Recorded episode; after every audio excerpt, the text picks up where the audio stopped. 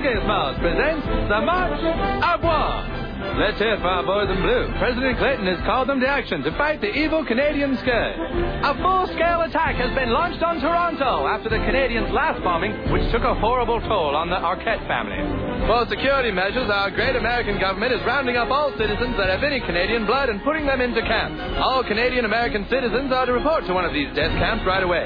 Did I say death camps? I meant happy camps, where you will eat the finest meals, have access to fabulous doctors, and be able to exercise regularly. Meanwhile, the war criminals Terrence and Philip are prepped for their execution. Their execution will take place during a fabulous USO show with special guest celebrities, including Big Al and Winona Ryder. Of course, the only way to see the USO show is to sign up for the Army. So join the Army and kill some Canadian scum as we continue the March of War. Eat Snacky S'mores.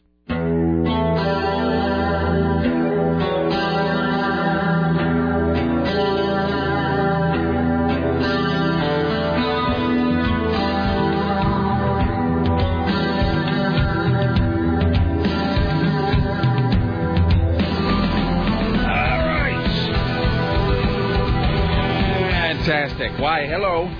It's uh, 3 minutes and 18 seconds after the hour of 11, and this, the month of November, in the year of our Lord 2007. Thank you for coming along, making a part of your listening day. We are live from the plushly appointed yet not overly ostentatious studios of AM 970 Solid State Radio. Thank you for coming along. How's it going over there? You sound really loud. You know, the last person to use that board was um, Christopher Scott, I believe. So he's deaf as well. We can add no, him to no, the not list. not the volume of my me? headphones. Just you in general. I have you a lot lower than you usually are, and it's still deafening. You know what it is? It's my virility. It's my Yes, machismo. that's it. Rick Emerson is virile. Uh, I'm sorry. I'm going to be doing that all day. Are you going to talk about yourself in the third person all day today? no, it, well, maybe, but only as an adjunct to this other thing. Have you seen Grindhouse? Uh, not the festival, but the Tarantino Rodriguez thing. No. There's quick, just, just so you know why I'm doing this, and then we'll do the introduction. And by the way, hello, we're live. It's the 26th. It's Monday. Uh, Thanksgiving now uh, behind us, so greetings and salutations. Um, so the Grindhouse movie that came out last or earlier this year Tarantino and Rodriguez, i i it's done like a fake drive-in double feature basically, and there are all these fake trailers between the two films. So the Rodriguez film plays, and then there's some fake previews, and then the Tarantino. And one of the fake previews is for this um, exploitation film called Machete with Danny Trejo uh, who's just like huge, like just uh, what, what is it? It's like they picked the wrong Mexican to f with. He's like this huge, uh, like Mexican guy with a machete who you know kills he kills evildoers and, and woos women. But but constantly through the trailer, the voiceover guy who sounds exactly like that voice I'm doing keep, keeps saying Danny Trejo is machete, and so all weekend long, Fat Boy and I were going. We were just talking about ourselves, other people, inanimate objects, like in that way, in that voice. Uh, you know, like Fat, and we'll, I'll talk about why Fat Boy and I were spending the weekend together here in just a moment. But it, at one point, Fat Boy got up to go to the refrigerator because somebody had made ribs. So he gets up. He gets up on Saturday night to go to the refrigerator to get some ribs, and I just hear him saying to himself, "Fat Boy Roberts is eating some ribs." And then Oh, just, my And it was like a whole thing. Your life is Sad. sad. Rick Emerson is pathetic and alone. All right. Uh, why? Hi there. It's 503 733 2970. 503 733 2970. 503 733 2970 for your comments, your clarifications, your conventions, your two cents, your chiming in, your what have you. Uh, it's 503 733 2970. Uh, Richie Bristol is Richie Bristol is standing by, uh, ready, willing, and able to pass along your observations about the interesting, the groundbreaking, the tedious, the stupid, the pointless, the absurd, the inane, uh, the just plain babbly. Uh, anyway, it's uh, Rick at rickemerson.com too. You want to email us, Rick at rickemerson.com, uh, Sarah at 970.am, Tim at 970.am, or Richie with a T uh, at 970.am. It's 503-733-2970. Thank you for coming along. Uh, it is uh, Monday, and uh, welcome to day 12. It is the 26th that we are here. Hope everybody is, um, I don't know, whatever you're supposed to be safe and alert and rested and whatever. I'm rested because I slept right through my alarm this morning. So if I sound extra peppy, it's because I woke up like 45 minutes late, which is okay with me because it's a Monday and nobody's really getting anything done upstairs anyway. It's that everybody's just sort of still walking around in a tryptophan induced stupor. You can just kind of tell. All right. Uh, well, we'll uh, I'll just give you the brief heads up. We can get right to it because we got because it's been Jesus. Has it been a week since we were all in the same room together? Yeah. Yeah. Because I wasn't here Tuesday or Wednesday, and then you guys weren't here Thursday or Friday, and then it was the weekend. All right. So we got all this catching up to do, and Sarah's got a great story involving a wheelbarrow. So uh, oh, it's not that great. it was pretty great when you told it to me, but maybe it won't hold up. Uh, it's 503-733-2970. Here's what's coming up today. Uh, we'll talk to CNN radio correspondent Rachel McGrath, who hates me from Los Angeles. Uh, she doesn't hate me from, well, she does hate me from Los Angeles, actually. Also from Los Angeles, she hates me. Uh, Steve Kastenbaum will be joining us from New York City today. Uh, we will have the top five. This was a top five that was actually so good, I put it off so we could do it this week. Um, it- we will spin. You saved it for Tim and I? I, well, I saved it for you, basically. Mm. Uh, I mean, Tim will enjoy it too. Strong enough for uh, strong enough for Tim, but Sarah likes it too. I'm doing that backward. You know what I mean. Uh, so we put it off. We'll do it today. We will spin the wheel of time and have a top five uh, today from uh, 19. Uh, let's see what else. Um, a snuff watch we will get to today. We'll talk more about that here in a second. Um, worst drink ever. Ever. Ever. Ever. Ever. Ever. Ever. Ever. Ever. Ever. Ever. We will talk about the worst drink ever. Uh, also, uh, stun guns. We'll talk some stun guns. I got a whole pile of observations that I made uh, last. Let's see. Last Wednesday night, I wrote down a whole bunch of crap that seemed interesting at the time, and I didn't get a chance to get to it the last few days. We'll see if it's still interesting today. Probably not. Uh, what else? Um, at some point today, I think today is the day that we need to go and clean out the refrigerator in here. And by clean out, I mean see how much alcohol is left and of what varieties and That types. Scotty J left behind. Yeah, Does that refrigerator work? it does. It, but it barely works. Well, because It's we true. overtax it. Because Yeah. it's your only source- Everything I stick in there, though, it's never cold. But you guys, guys- well, that's because God bless the Viso people, by the way. Um, we do love Viso, and they did hook us up with this Viso fridge. But in their defense, the fridge is meant to hold, I think, a case and a half or something of Viso. Uh, and that's why there's no adjustable temperature dial because it's really only it's it's supposed to be in a store like this. If, you, if you've gone to that the shop people place, this same fridge that we have is there because obviously it is a Viso fridge meant to hold Viso. So the deal is you go to like a store or a deli or whatever, Viso gives you the fridge and then they keep it stocked with Viso. So if somebody's in there, hey, a bagel, what'll I do? With, what what you with this bagel? Hey, some Viso out of this Viso fridge. It's not meant to hold like a hundred bottles of beer and some Jaeger and four bottles of wine and a box of wine and some cream cheese and some whatever. So we really are just working this poor refrigerator to death. I do kind of feel bad about it. Um, I had a couple of Visos over the weekend, and I got so much stuff accomplished around the house. oh man, oh no, you. Things, all my errands into next spring were accomplished by just having a couple of Visos. I polished granite. I swept out the garage. I took out Christmas decorations, laundry, cooking, you name it. out there cleaning each blade of grass with a toothbrush. You're all Sarah Goldfarb and whatnot, And you're cleaning so- your apartment in, in, in high speed. So proud of yourself when you finish, thanks Totally. to Viso. And then you're you're you're proud of yourself, and then kind of going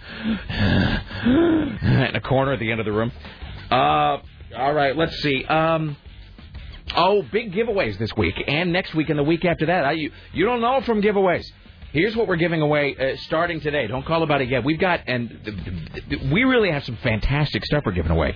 Um, we um, uh, coming up in a few weeks. We got Kissology Volume Three, but right now the big news is this: we are going to be giving away a bunch of these Zeppelin. Uh, I don't like the phrase gift packs; cuz it sounds corny, but that's kind of what it is. It is a the new two disc Mothership collection from Zeppelin. B the uh, song remains the same on DVD with 40 minutes of new footage, and C, the song remains the same soundtrack remastered, uh, digitally remastered. So it's like that's one, two. I think I think it's actually six discs. That's a six-disc Zeppelin set. Uh, we got a whole bunch of those to give away this week, so we're going to start that today. Also, we'll be giving them away to the Glorious Bastards online, to a few uh, lucky Glorious Bastards. If you're not a Glorious Bastard, you got to sign up for that at 970 uh, am. All right. Um, well, I don't think there's anything else I want to get to right now now because otherwise we'll just get terribly behind. He'll get behind. Uh, Tim Riley's working on the following stories for your edification on this very fine Monday. Who knew he was still even around? Trent Lott announces his resignation. The Girls Gone Wild creator Joe Francis claims he was tortured in jail. 53 beautiful Malibu homes go up in smoke. Governor Schwarzenegger vows to help those left homeless. Washington County deputies close down TV Highway after kids point toy guns at motorists. And the lead singer for Quiet Riot is found dead in Vegas. It's been confirmed it was him. All right. So, well, I'll uh, I'll get to that in a second. I got a few thoughts about that just before we get before it falls into the province of hack FM DJs who begin saying things like, "Come on, feel the noose." I'm Yeah. saying that preemptively because you know that some dick is going to say Oh, it he later hung on. himself? Well, probably. Or he. Pro- I'm, uh, look, I don't know anything about anything.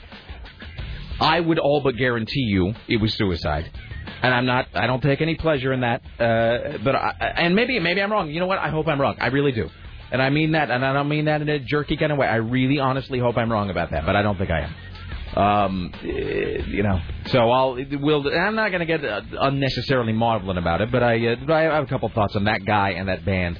Uh, that we'll do here in a few, but I, I would almost guarantee you that he uh, he doped himself, as they say. So we'll um, I don't know if it was hanging or whatever, but you know that that's coming. You know that there's some guy at the Lots of Laps prep service uh, who's uh, you know who's you know cranking out a you know every you know who's cranking out a, a you know a hang your head joke right now. Um, all right, Sarah Dillon, hello, how are Hello. you? Welcome back. That Yes. was Bremerton. Oh man, Bremerton is Bremerton. It never changes. No, no, it doesn't. The wardrobes don't change. The people don't change. What year is it in Bremerton right now? would you say? 1998. That's without even hesitating. Same drawstring khaki Abercrombie pants on every single one of those guys. Fantastic.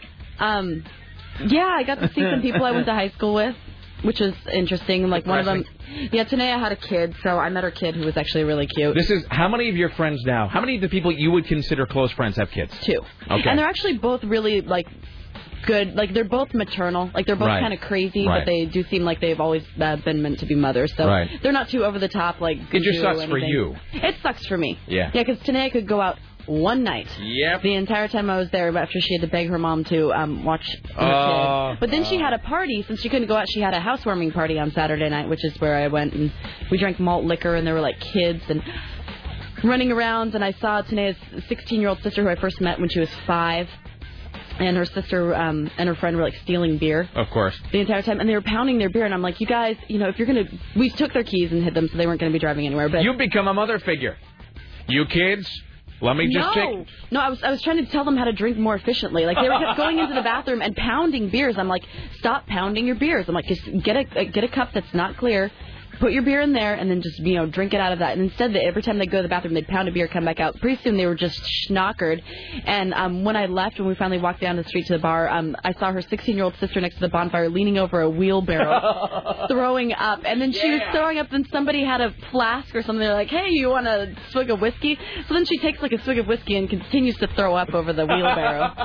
it was so trashy and awesome. That's wonderful. It totally made me realize how much I loved Bremerton. And then I um like cut my knee open on I a saw piece that. of metal You got a sticking out of huge, the like a ground. big gouge on the inside of your knee. Yeah, it ripped my pants. There were like used to be a fence in some spot, and then I they left you know took the fence away, but left this huge metal like piece Let's of leave the shardy thing in the ground. totally. And I sliced my knee open on it. I think I'm gonna have to get a tetanus shot. Fantastic. That's oh, wonderful. Bremerton. Uh, but you weren't here last week. I saw. Uh, have you seen Beowulf yet? no. You have to see it. It's hilarious. Is it, I heard it's kind of terrible but great. It is the worst thing Yeah. ever. Excellent. It's so bad. You would have a full appreciation Uh, for it. I'm glad you mentioned that. Actually, uh, just by way of another little pimping, uh, we do have more tickets for this week. We have Beowulf tickets for this week. Don't uh, don't call Are about it. uh, 3D?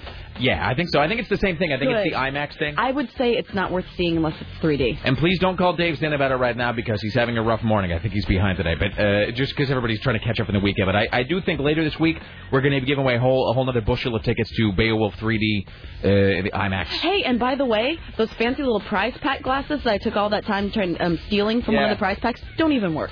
Really? They do not work.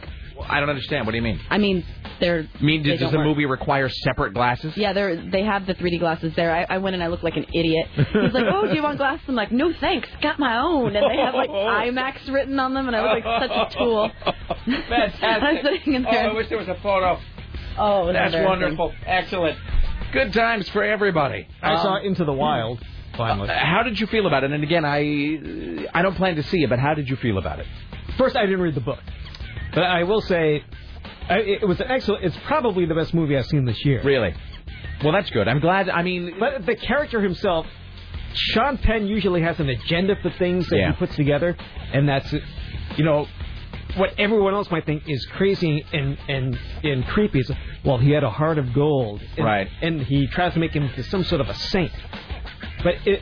And the same thing, if something like that happened around here, we have all these people want to climb mountains and they end up Right. sending people after them. You know, they don't have movies made about them. They're crazy too. No, it's if you read, and I would strongly encourage you to read Into the Wild by Jon Krakauer, the book. Um, it's it's a fantastic book, uh, a really haunting book.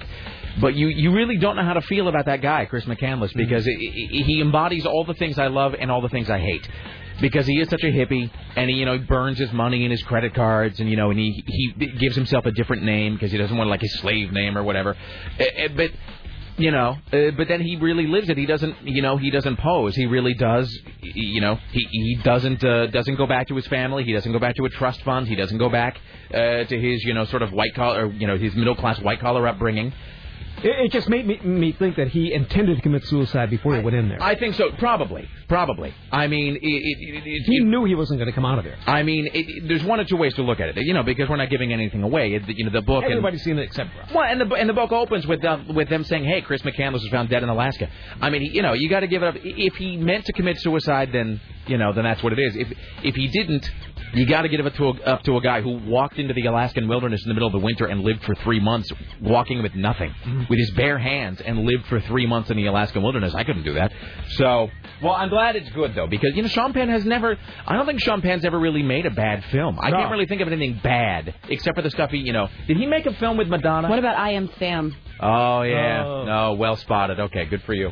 Well, then never mind then. All Yeah, right. It's a great movie, re- regardless of how you feel about the whole thing. Probably the best thing to come out this year. I may or may not see the movie. I uh, I just I felt so strongly about the book. I'm sort of torn, but uh, maybe based on your recommendation. And then tonight, no one tell me anything about it. Tonight I'll be seeing The Mist. So. Uh, Ah. so it, it- it- don't I don't want to know anything about it going in. I want to go in blank, as they say. All right. Uh, well, let me just work. Yes. Oh, I just was going to tell you I saw a movie. Oh, what'd you see? I saw Fred Claus. Why? Like, it was between um, it was between No Country for Old Men and You don't want to see that with your parents. exactly between that and Fred Claus. That was all they Or were playing at the meeting. Silverdale Cinema, which, by the way, is frozen in time.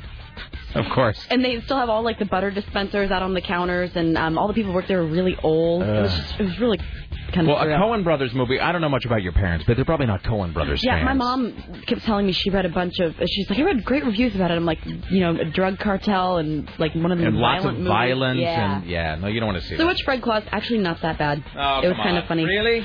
I know. I didn't expect anything from. There were some ill-advised uh, dance sequences with Vince Vaughn that made Oh. me actively blush. Him dancing to a rock and roll song in the middle of a room full of elves Oh, as I they all cheer him dead. on. It was so bad. Oh, that's so. And then now that that wasn't only enough, then flash forward to five minutes later where he's actually giving an elf personal dance lessons.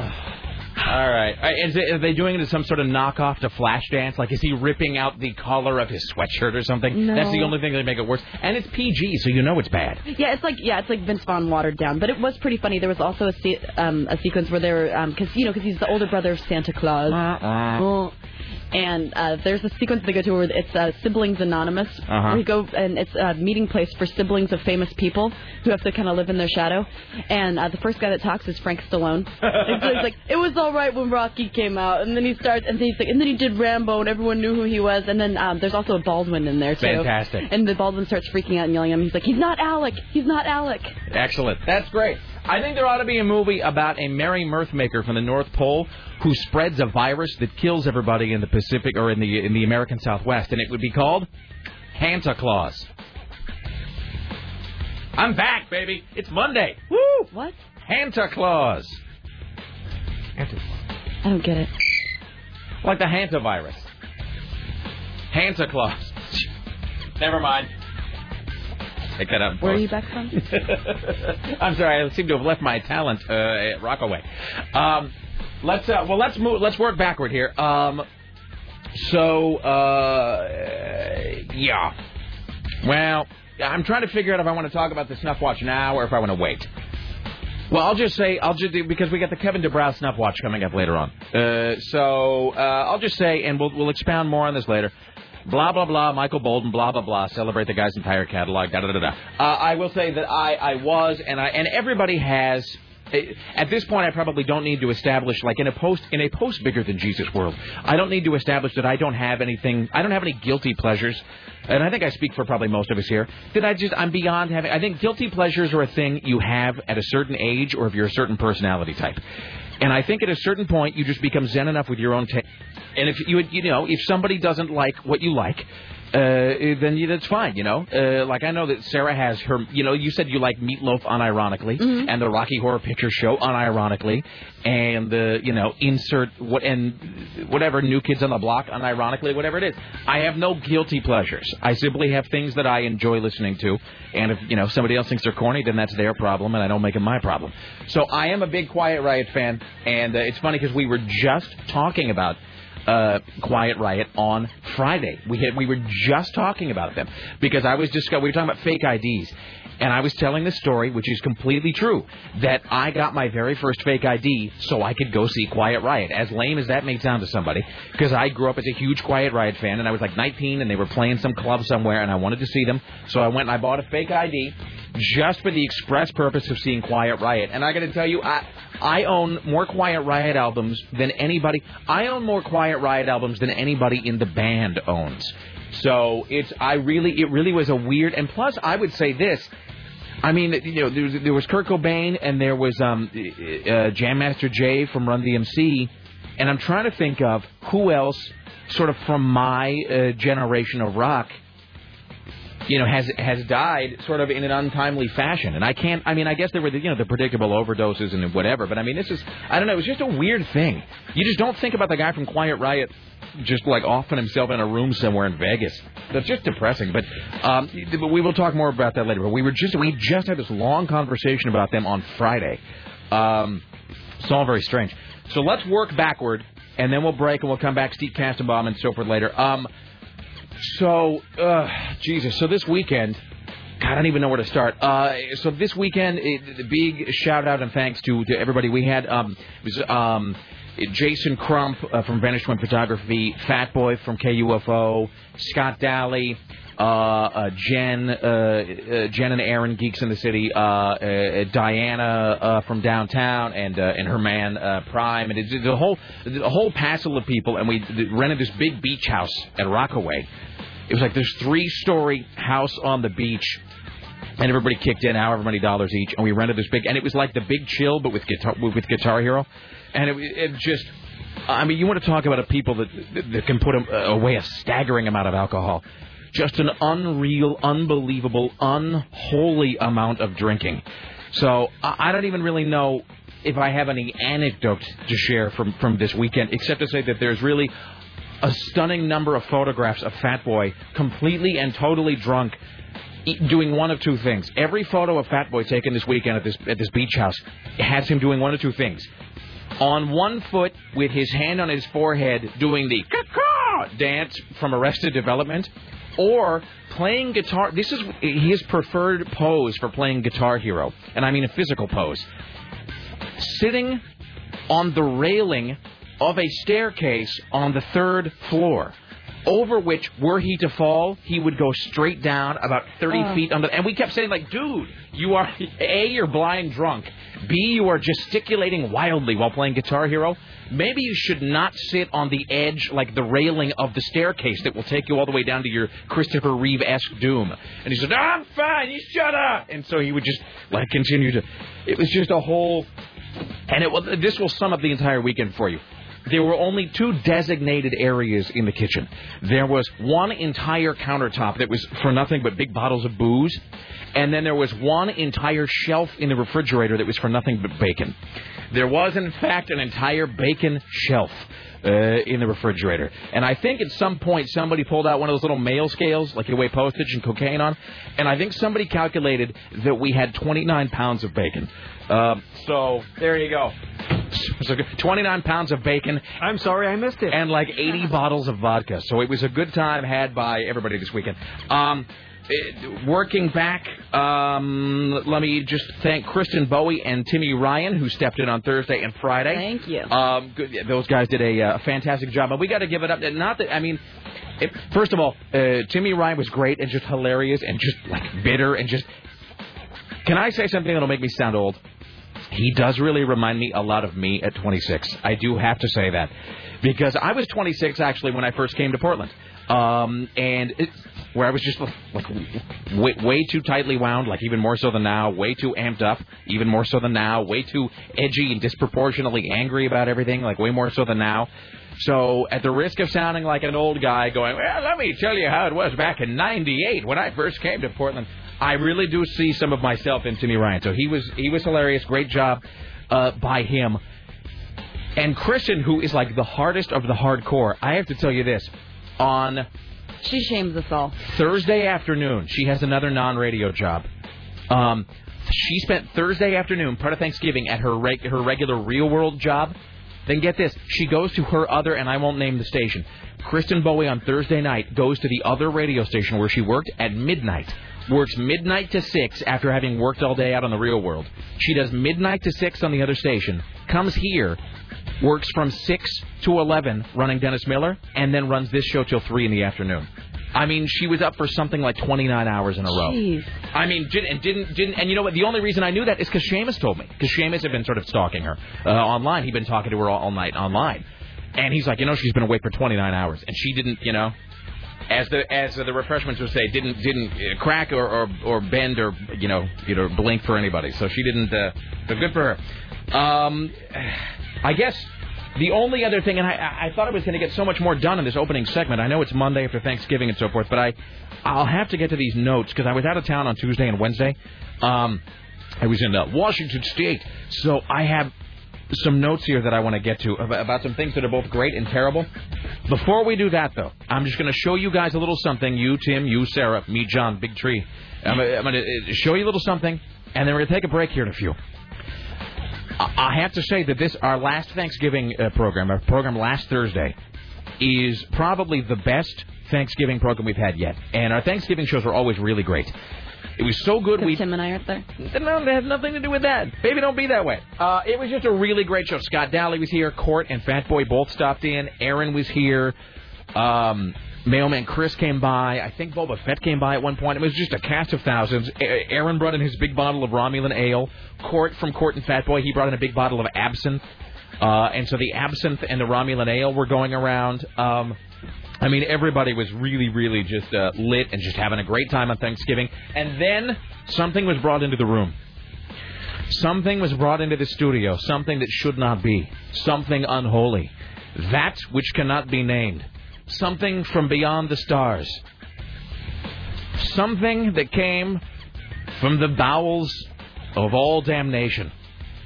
Something that came from a place so dark, so black, so bleak, a pit so bereft of all humanity. As Lance Henriksen would say, it came from the abyss, from the void, from the millennium. Something was brought into this room which forever defiled it. Who wants to see it? Is it still here? Yes.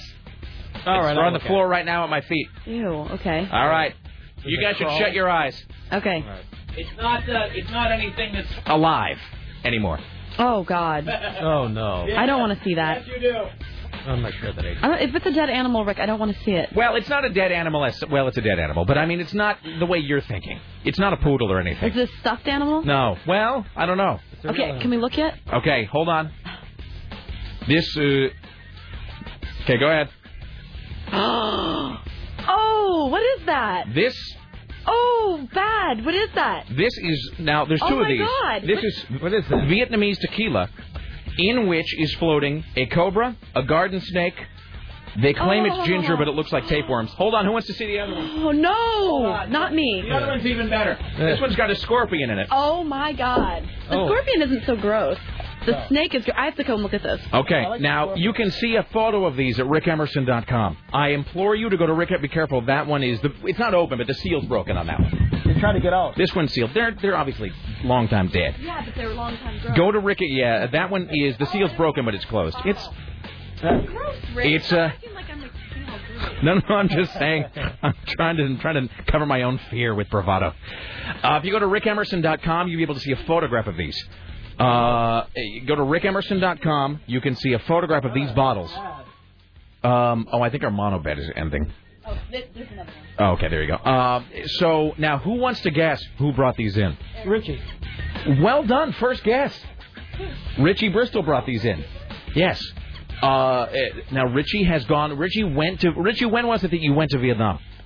Was it last year? Was it earlier uh, this year? Richie Bristol, our intrepid, in March. Uh, yeah, so Richie Bristol went to Vietnam uh, in March, and he found these being sold by one of like a back alley street vendor, one of those weird stores, no sign, no name, not in any, not in Isn't any all phone of book. Vietnam a back alley? It's well, you said that, Tim Riley. I didn't say that. I'm sure it's a many splendid place. I'm just saying there's your upscale markets in any country, and then there's your this. So if you go to rickemerson.com, you can see some photographs of these. Now, if you can see, this one's actually been opened. And So Richie drank out of that? Richie, you haven't drunk this, have you? I know we smelled it, or not to say, uh, Scott Daly and Aaron smelled it. On, I have to tell you this: we opened the bottle, we opened this one. No, he's never consumed it. We took the cap off of this one, and the studio smelled for two hours. So you go to rickemerson.com right now. I think it's about three postings down. You'll be able to see a photograph that Aaron took of these bottles of Vietnamese tequila. And it, yeah, one of them has a cobra, a garden snake, and a bunch of um, ginger in it. The other one has a cobra, a scorpion, and that's a big ass freaking scorpion, by the way. There's no way to describe how weird That this scorpion is huge. That cobra head is enormous. Now here's the thing. Hmm. Here's the thing. Now Aaron is going to be in the studio on Friday. Aaron is going to be in the studio on Friday. Did you issue the test? Aaron has already. Well, there's two levels to this. A, Aaron has said that if we raise this, if, if the if the audience ponies up enough cash, he'll drink some of it. But here's the other thing. Then He needs to drink it right out of the bottle. then Chris Boba Fett called up though, and he's like, you know what? He's like, he's like, just just to shame you, he's like, I'll come in and drink it for free. And so what we have here is a Star Trek Star Wars face off. So we will find out which geek clique is the strongest. That is so wrong. They're really going to drink that? They're dead things fermenting in it? Boba Fett, our friend Chris Boba has has offered to come in, and he has offered to drink some of this to hold it down for the Star Wars uh, uh, clique. I need to look on your website to make sure this your photo is doing it justice. I, you Like, might I have to take another one. Aaron just took it with his phone, and Aaron was drunk at the time. So Aaron was already drunk on uh, on absinthe. So, no, you uh, can't. This doesn't do it anymore. Well, you'll have to. Will you take another photograph then? Because I can't. Yeah, Yeah, because this doesn't look like anything. They can't see the three-dimensional disturbingness. it's unreal. I can't even talk. Yeah, no, I'm it's kinda- it's it's not real. It's not of this. It's not of this world. So uh, anyway, there you go. Can you take those off the counter now, please? All right. Well, we have to take a break here. Steve Kastenbaum coming up at 11:40 at noon. Tim Riley, in the new news hour, along with the Snuff Watch later on. The top five. Uh, Rachel McGrath, more of your phone calls, and a lot of notes to get to from earlier uh, in the month. So you say there's the Rick Emerson show.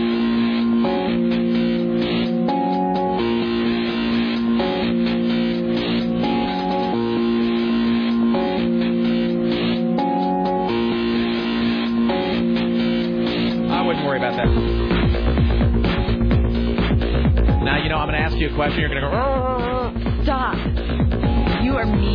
Had lockjaw, you would know it by now. I think.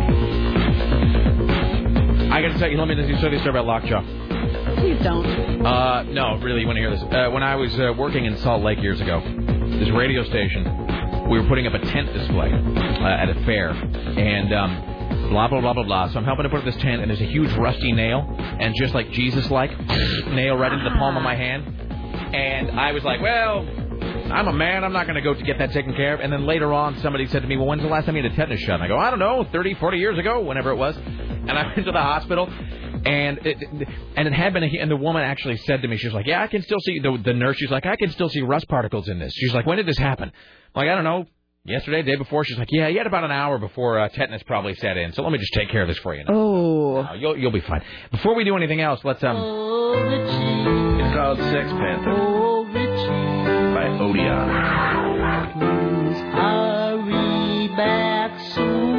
It's quite pungent. Let's welcome now to the Rick Emerson Show our good friend uh, Richie Bristol, and then we'll um, I see Steve Kastenbaum. Steve, if you're there, hang on tight, brother. We'll get to you in just a second. Hi, Richie Bristol. Hello. How are you? Good. Um, so because on Thursday Ah. many people missed, and I have to say, and again, I don't mean to lord this over to people who weren't listening. I'm just saying Thursday was a great show, really great. Friday was good too, but Thursday was exceptional.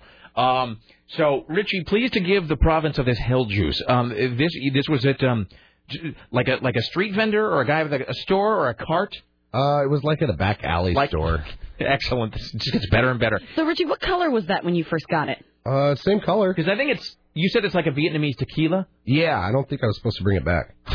Excellent. Well done. Well, I wouldn't think so. And it's filled with ginger, so it, it seems like that might be the real color. But God only knows what color Cobra turns something. You know what? And I looked at the bottom of the Cobra, and that Cobra is like cut open at the bottom, and some of his insides were dangling. Well, out. that's the that's the way you get the Cobra flavor out, Sarah. Oh my God. That's how you get that essence of. Uh, that's how you infuse it That's with true. Cobra. That's just like that's Cobra juice. Inf- that's what I hear that a lot.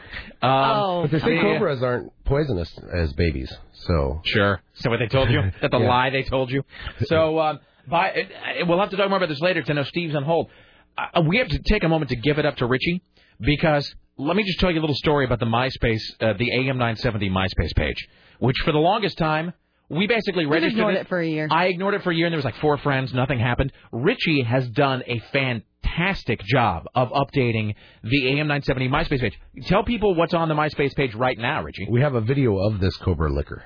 So if you go to the go to it's fa- how cool is that video? That I can't. Let's see. I haven't watched. it. Oh, you have it on there twice. So go to uh, is it myspace.com slash am970? Yes. Okay, myspace.com myspace.com slash am970. You can actually see full motion video of this bottle of Cobra liquor uh, oh, that yeah. Richie has oh, brought in. bad. Yeah. But see, but this, you this helps. you were worried that people wouldn't be able to get an accurate uh, image you, of it. did you do it with both of them, Richie, or just the one? Yeah, both of them. So, but how cool does the page look? Richie has totally busted his ass and made that page That fantastic. great, Richie. So uh, I encourage you all now, go to myspace.com/am970, myspace.com slash am970. Myspace.com slash am970. You can see full motion video of this liquor uh, that Richie And brought, ask uh, us to be brought your in. friend. Yes, and please, please do that. So, uh, all right, thank you. You're the man. All right, uh, thank we'll you. talk to you a little bit later. Uh, ladies and gentlemen from New York City, let us now welcome to the Rick Emerson radio program.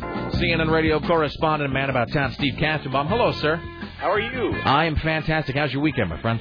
Pretty good. So I have to ask. I, I caught you in the middle of the conversation. Where did the Cobra liquor come from? Uh, Vietnam.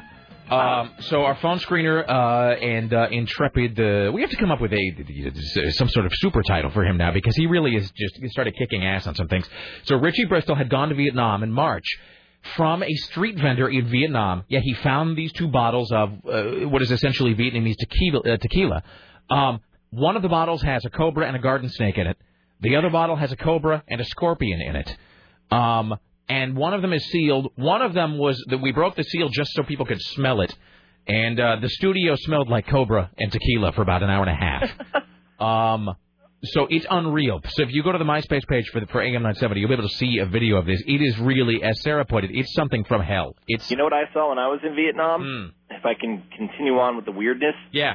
Uh, they, they carry all sorts of things to market uh, for sale for for your culinary delights on the back of uh, little mopeds that everybody drives around on. And one of the things I saw were these uh, little cages that were filled with rats. Uh, yeah. Well, you know, I mean, that actually, in a weird way, doesn't quite bother me as much because I know that in terms of animal consumption and whatever, I know that you know, like every culture has their. As, as somebody once told me, you know, there are whole sections of the world, uh, large sections of Asia, for example, where the notion of eating cheese is just completely horrifying. I mean, Oh, yeah. where, where like you know, like a lot of Asian cultures would look at you know, me and go, "What are you eating rotten milk for?" You know, and I go, "Well, it's cheese," and they go, "No, no, no, it's rotten milk, Whitey." So, uh, so yeah, I mean, it's a weird world, but I got to tell you. It, this sets a whole new standard. So it really is. If you haven't seen the video, I encourage you to go look at that. I will take a look uh, be, uh, before my day ends. I definitely will. Uh, big, uh, big happenings at the Kastenbaum household over the weekend. Oh, we had fun on Thanksgiving Day after the uh, Thanksgiving uh, Day parade. I'm sorry I couldn't um, make it to the show on Thursday. Not at all. You know, that was my mistake. Um, I failed to convey uh, to Laura at CNN that we were going to be in on Thursday and Friday. So we ended up talking to uh, to Root, but that's a, I failed to pass that along. So not at all. I didn't want to impede on your holiday gatherings. But uh, what do you guys? Uh, how how does how does the uh, Kastenbaum uh, family do it up? Well, we went to my wife's aunt and uncle's uh, place, and uh, they had all the, the the fixings with all the trimmings, but they have a tradition of always making an orange soup. So whatever the soup is, it's going to be orange in color. Oh, not orange flavor, but it just has to be orange in color. Well, you know, this tequila is sort of orange colored. Is it so, really? Yeah, it really is. So you could sort of, you know, you could be ahead of the curve for next year, sir. Have a fermented soup. Yes, exactly. um, Anyway, uh, all right. I, my my tongue is not quite working in conjunction with the rest of my head today, but I I will say, man, we're getting this. This doesn't even really affect me because I don't plan to. I'm I don't think we're leaving town for Christmas this year. We did go to New York two years ago, but I um, you guys are heading into the holiday season and the real big touristy crunch for the holidays, and this Broadway thing is just. How much money is being lost because of this Broadway strike? Well, last year they made about thirty million dollars in uh, the Broadway district theaters during the Thanksgiving week. So this year, excuse me, significantly less because there are only eight and now nine shows running uh, because the Grinch uh, that stole Christmas is, is running again thanks to a court order. Has somebody has somebody done the obligatory the Grinch that stole Broadway's play season or something? It, it's been done to death. All right, okay. Yes, but there are 26 shows that aren't running still. So what do they do? The the the powers that be within the union and the theater owners and producers sat down yesterday to see if they could finally hammer out an agreement, uh, an agreement, meet each other uh, halfway perhaps, and they uh, meet through the night, all night long till 6:30 in the morning when they finally decide to take a break, and then they say they're going to come back uh, tonight at 7 p.m. to resume the talks, and it's not clear if any progress has been made. Mm. I hate when they do this because it makes it really difficult on us in the news business. Right, right. Cover these talks when they do it overnight. My question is, when they saw they were going into the wee hours of the night, why didn't they just stop? get a normal night's sleep, come back at seven, eight in the morning, and go all day today, and maybe reach an agreement by the end of the day. No, now they're going to go all through the night again. no, it's just it's like you know what it is. It's like they they just can't even when they're on strike. Like Broadway folks can't tone down their sense of the dramatic. You know what I mean? Right. It's yeah. got to be an all-night bargaining session. Well, you know what it is? They don't work normal hours on Broadway, so maybe they can't negotiate normal hours either. Maybe it's. Uh, I guess it's entirely possible. So. All right, well, I guess that sucks for you. So uh, I wish I had words to cheer you up, but I have nothing. Nothing.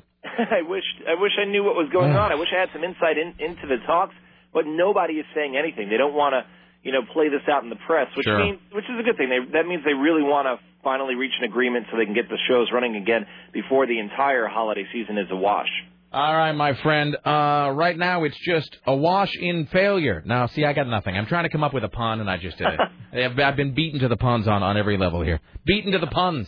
Hey, you're right about the cheese thing, by the way, in Southeast Asia. Yeah.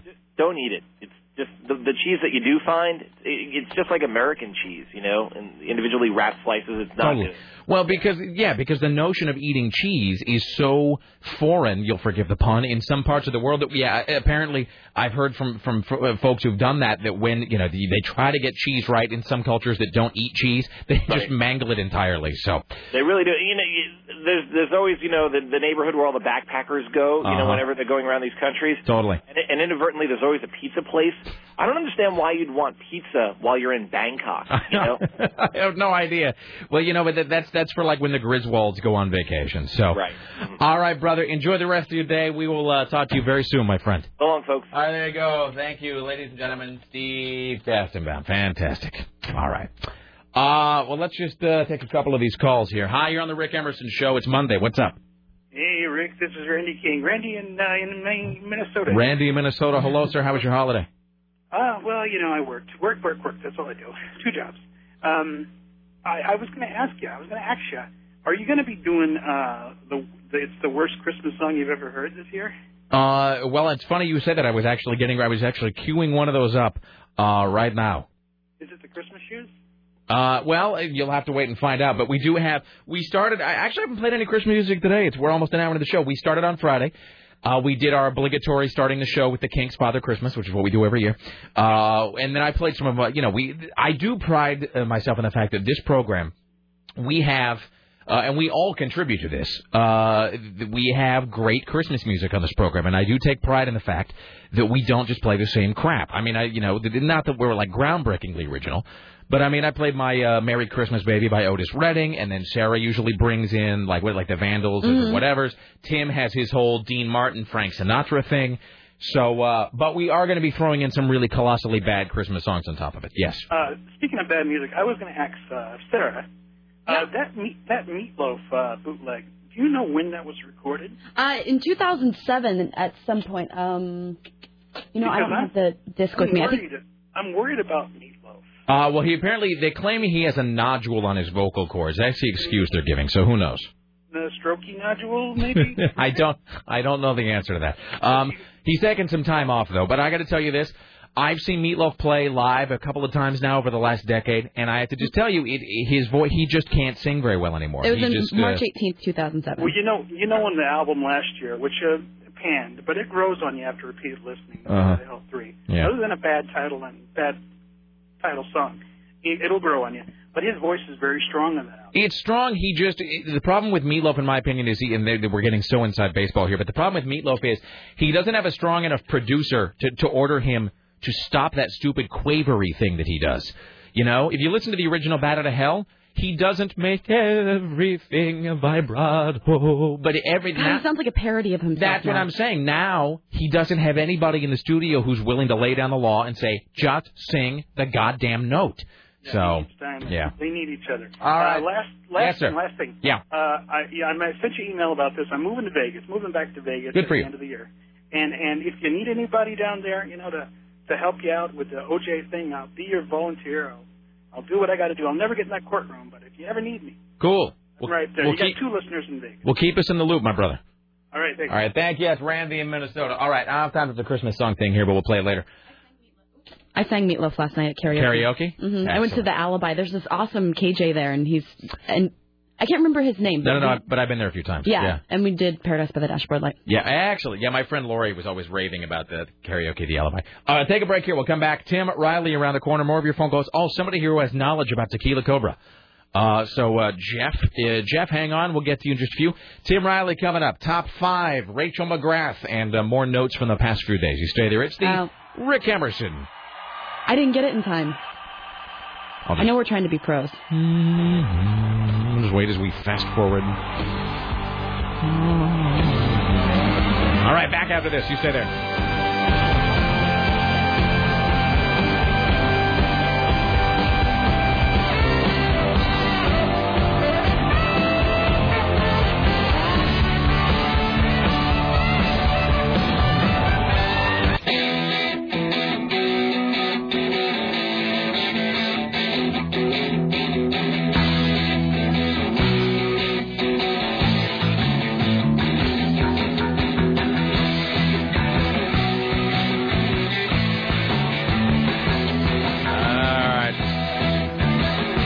Liquor. My name is Cooper. I was forbidden to do that all weekend long, so. I tried to like forbid myself to do it. it it's so addictive. Yeah.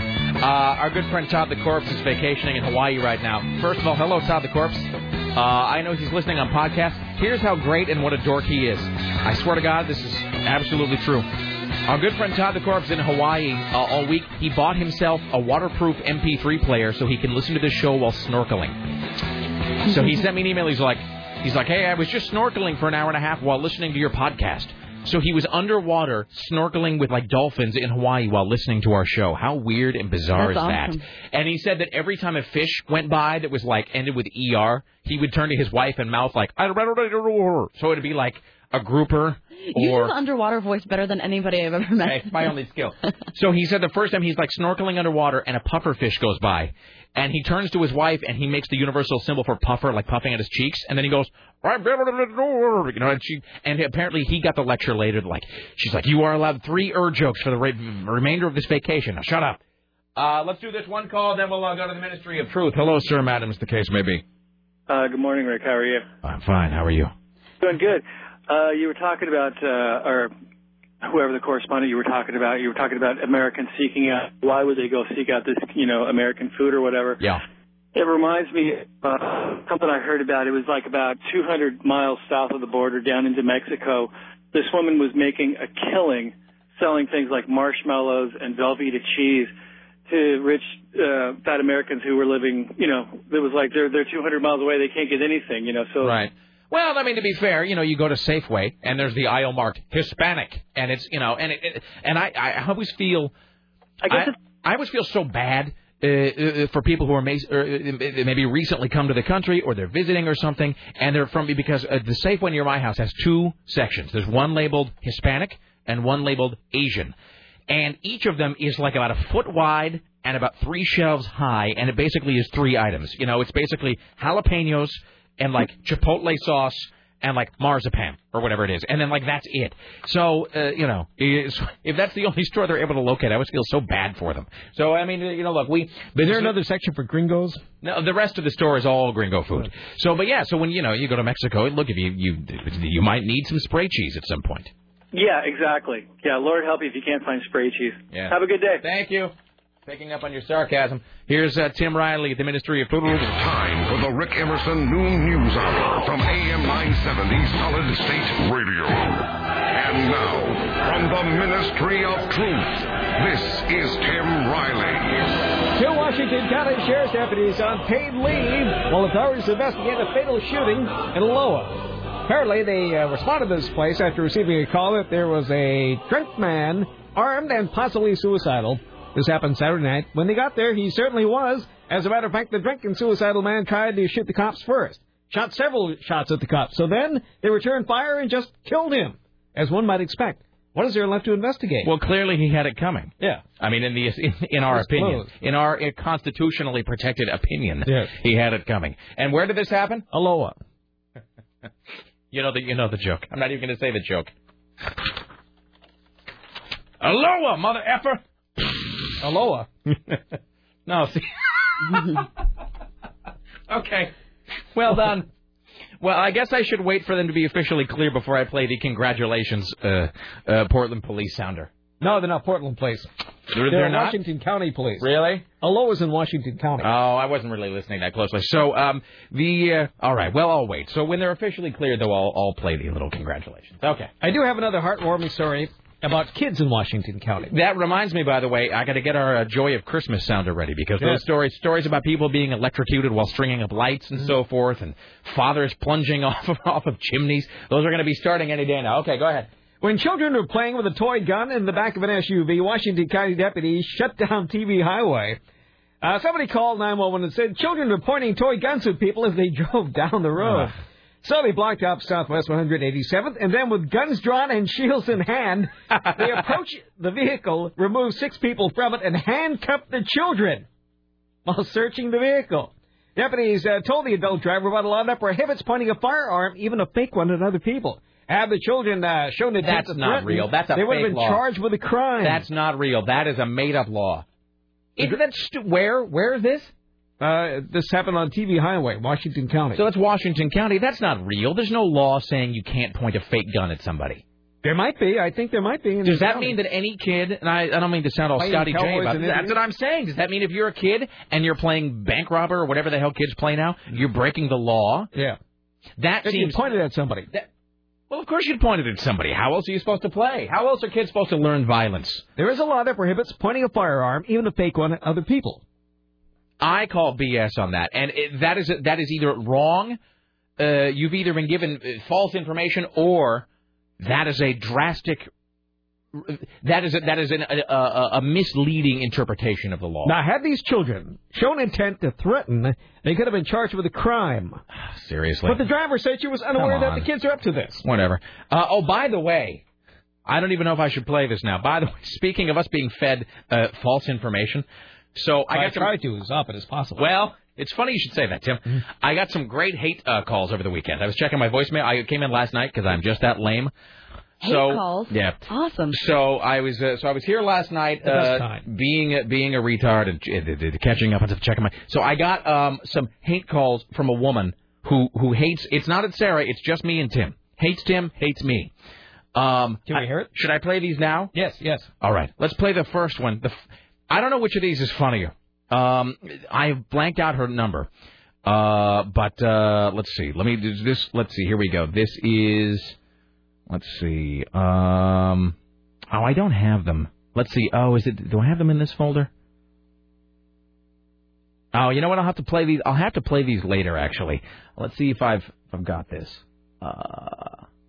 Nope. Okay, I'm sorry. That's a false alarm. They're in my other folder. I'll have to bring them down from upstairs. Okay. She's, she's a woman who is horrified uh, by this program and by Tim and I in particular. So I'll dig that up and I'll play that later. I did meet some people like this over the weekend. Really? Really? At, uh, at the uh, streets of Tanasbourne. I was I was sitting in, in a, uh, a coffee place and somebody came up and, and said, "Oh, I have to take a picture of you. So he asked his girlfriend to go find a camera. She couldn't find the camera, so they had to use her uh, cell phone. In the meantime, all the other people in this restaurant are wondering just who the hell is that? And uh, but they listen all the time, and I didn't write down their names because they didn't have a pen. Why, Richie, why are you typing on the screen Amanda? Why have you just typed that? uh, Why have you just typed that word on the screen? Richie just drew me. Just he typed on the screen just now. Amanda. I don't really know what that means, Richie. Amanda. Amanda, light of my life. God should have made you a gentleman's wife. Hello. Amanda. Oh, Amanda. Okay, I'm okay. All right. He was busy. I, I'm sorry. He he was busy typing something. Amanda, who is a friend of ours, uh, uh, she's a friend of ours who went to uh, Roger Klein with us. Blah blah blah blah blah. She knows about the. How do I put this? She knows how the man works. She knows the ways of the man. We'll just put it that way. She said that apparently the th- it's not actually pointing the gun. It's that it was quote in a menacing manner. So the kids were charged with menacing, not with actually pointing the gun. It is actually that she is charged with menacing. Oh my God! So you were just talking about your hate mail. I just got the first hate me- email I've received in a long time. Really? Dear sir, is it fun to be an AM radio weirdo loser? Oh, can I say? Yeah, bitch. Yeah. Yes. Okay. The it best fun- part is how you said it. You, can I say Can I bitch? say bitch? Yeah. That's um, that's B hyphen I hyphen T hyphen C hyphen. Yeah. I have a witch face, large sunglasses, bag your face. I have This no is from grammar John syntax. At AT&T.net. That's J L A V A L S I T at att dot net. That's hate speech. That really is. You should. You should. He's been menacing. We should charge him with something. I'm gonna write him back and say yes, it is fun. Well, tell him that we'll be uh, curious to hear how he performs They're on his pointing a radio plastic program. gun at the computer screen at this moment. They just come in, they come in like waves too. Yeah. I'm sure he's hilarious at his radio job. Mm-hmm. Uh, all right. Uh, well, I don't have. You can't have that hate calls. No, no, no. I, well, I I'm trying to find it here. I think I left it in my folder upstairs. Folder. Uh, so I got to uh, I got to find it during the break and bring it back down. Well, I'll persevere till then. All right. Hi, you're on the Rick Emerson radio program. Hello. Hi, all hail the beautiful Sarah. Thank you. Um, the witch, witch face baggy head, Sarah. Keep the bag away. Yeah, anyway, Rick, uh, when I was uh, living in Saigon, a bunch of us got wasted and tried that wine. Um, they called it wine. Um, it tastes like formaldehyde. Um, It, uh, to be fair, we opened one. This is the bottle of hell wine, and you can see this at uh, myspace.com slash am970. We opened the one that already had the seal broken, and I, to be fair, I did not smell it, but the overpowering scent was uh, of ginger and death. Apparently, that was like a sort of a sort of like a, uh, uh, like a ginger inside a coffin kind of a thing. be drinking before you start. You have to. But Yeah. also keep those around because if anyone ever comes into your office and asks for a raise, just bring it out and say, hey, have you seen this? They leave quick. Yeah, seriously. Oh, you can have a raise if you put this down. Yeah, and also um, when it comes to serving pizza and uh, having places like TGI Fridays um, overseas, Yeah. it's not for tourists. It's for expats who are just It's for the Alec Baldwins of the world who've uh, who've fled America but want to take America with them. Well, I brought my wife overseas. We were in Korea, and she saw a place advertising uh, Chicago-style pizza. Great. We show up, we order a combo.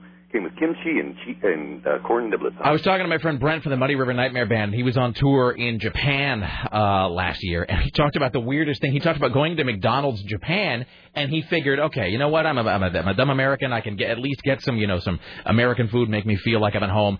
And uh, he goes into J- Japan. And he said he said the Japanese McDonald's. He said it's like you would order something there, and they have the picture menus. So he would point at, I think he said the Egg McMuffin. He pointed at the Egg McMuffin at the Tokyo McDonald's, and when he got the Egg McMuffin, it had um, um, it had uh, fish and seaweed on it. Yep. So it was like a regular Egg McMuffin plus fish and seaweed. Oh, and like a weird and a fish sauce on it as well. So it's like even the McDonald's wasn't safe ground in Japan. So.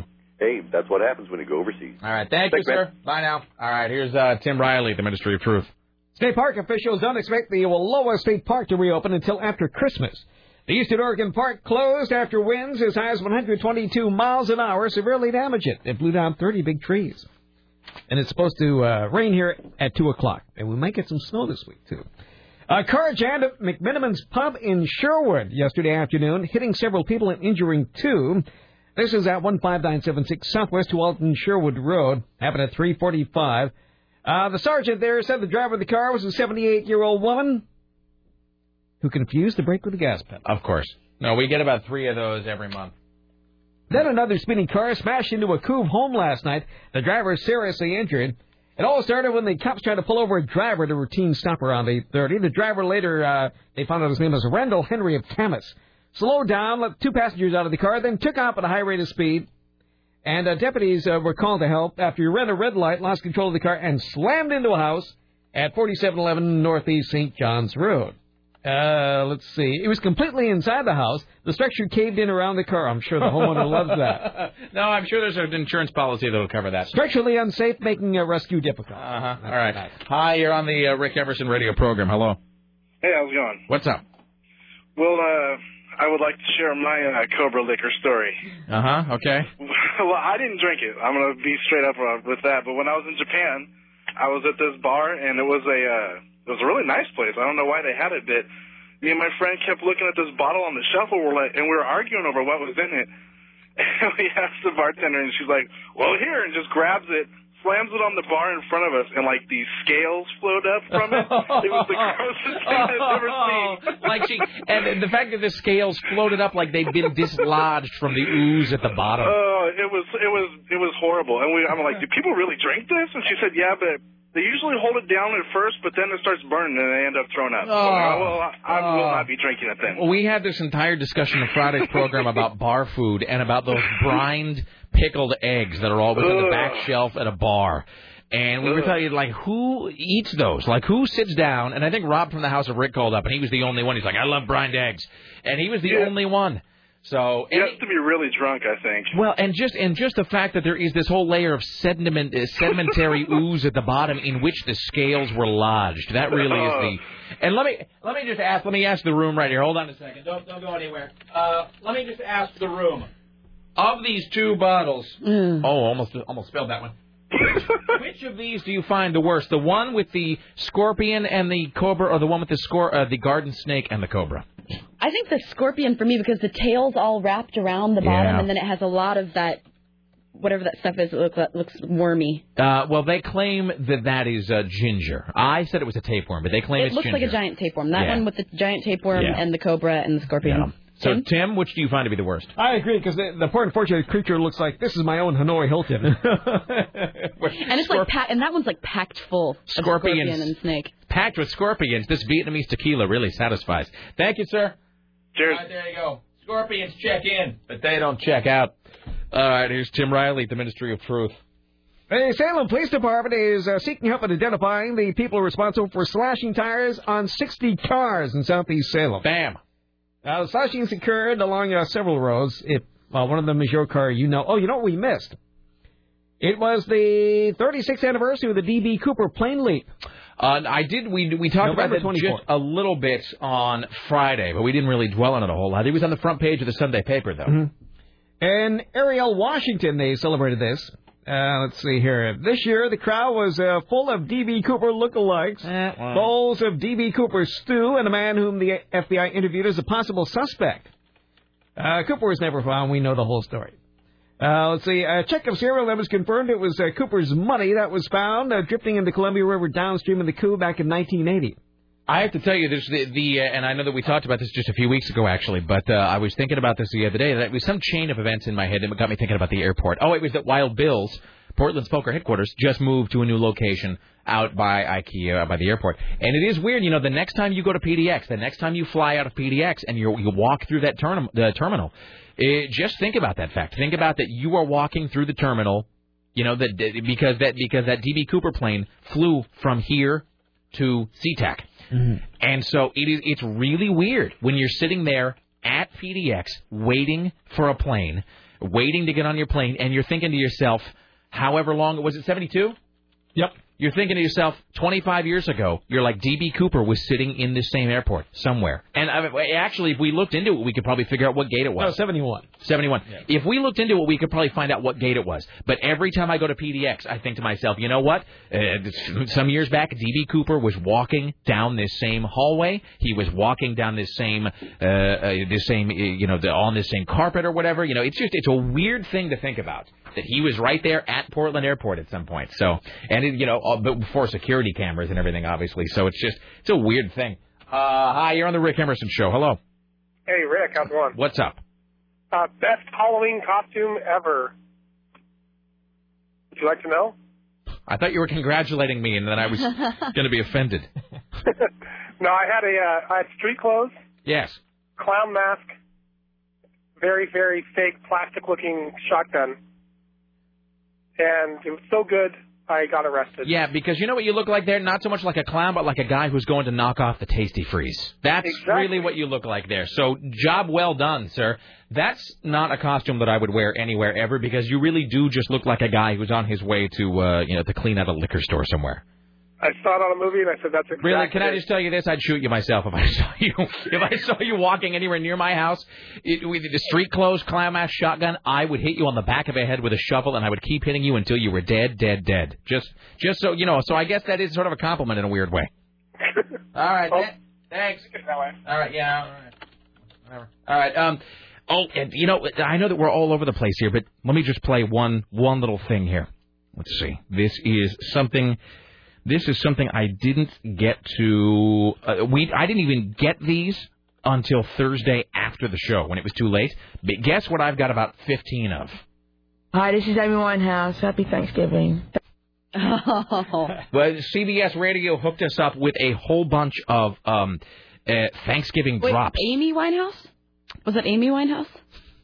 Hi, this is Amy Winehouse. Happy Thanksgiving. What do you mean? Was it Amy I- Winehouse?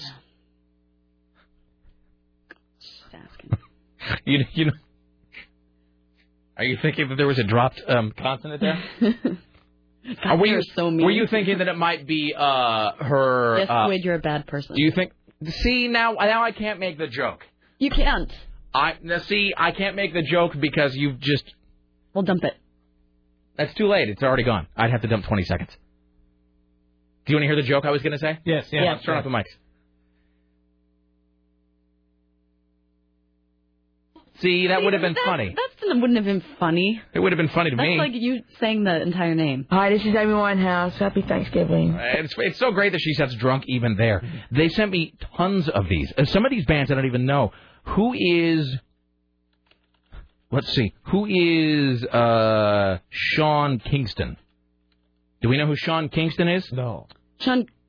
No. Sean Kingston. He's some guy. Hey, it's your boy Sean Kingston wishing everybody happy Thanksgiving. oh, I wish I'd had this last week. Okay. I didn't even get this until like uh, Friday at 5 or Thursday at 5 p.m. Susan Reynolds gave me the hookup. It's not her fault. I, I just didn't see the link. Are we So, old? I got to play this one more time. Hey, it's your boy Sean Kingston wishing everybody happy Thanksgiving. to all y'all. Uh, let's see. God, uh, let's see. Let's see. Who wants to hear one more? I do. I got a ton of these. Uh, let's see. Um, here's one. Let's see. What's up? This is Sully from Godsmack. Happy Thanksgiving. All right. I'll have no voice or career in ten years. What's up? This is Sully from Godsmack. Happy Thanksgiving. All right. The, the best part is you can tell that those are totally excerpted out of larger sentences or like something that they did for another radio station. This one and the Amy Winehouse one both. You can tell he's about to say something else. What's up? This is Sully from Godsmack. Happy Thanksgiving. Your guess is too high. Uh, So they probably cut it for one station and then just cut out the Exactly. ID. This Sean Kingston guy is huge. You mean like he's blowing up? He's no, he's quite obese. Hey, it's your boy Sean Kingston wishing I'm everybody happy Thanksgiving. Let me see. Maybe that's for couples. Yeah, the. Oh, he's a large. Oh, I see. Yeah. He's sort of the. Uh, so that's uh, that's he's the uh, he's the the more of him to love. guy. He's a person of size. There's lots of videos of like, you know, anorexic pretty girls Of groping course. him. Hi, this is Amy Winehouse. Happy Thanksgiving. And see, and then she's starting to say something else too. so ghetto. I know it is. It's all everything's giving. Uh, yeah. Uh, all right. Uh, Here's the wastebasket. Here's. she is the wastebasket. Uh, let's see. Here's Tim Riley. Time for snuff watch. Uh, here's your snuff watch for uh, uh, Monday. The Rick Emerson radio program.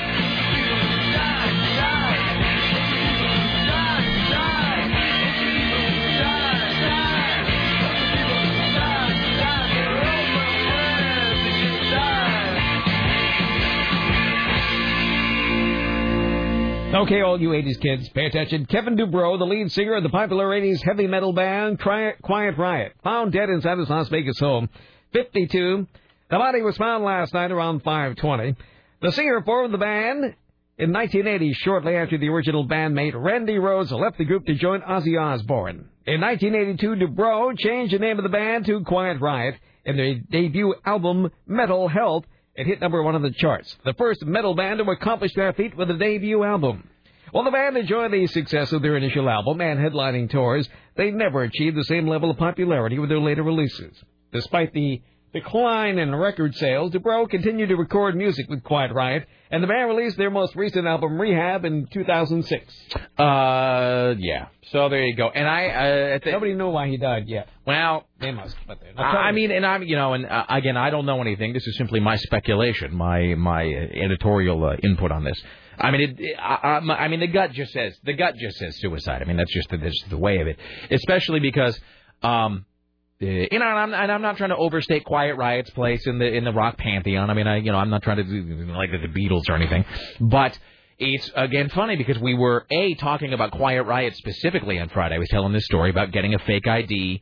Um, for which my for which my fake ID name was Jason McMaster, who sang for uh, Dangerous Toys, uh, just so I could go see Quiet Riot. And I mean, I own yeah, but I think six or seven different Quiet Riot records, and you know, you know, their, their fortunes really rapidly declined. But the thing about Quiet Riot is, Quiet Riot falls into the same category as uh, Billy Ray Cyrus or Vanilla Ice, where the first people to ever really popularize a type of music always get a moment of success and then they get mowed down.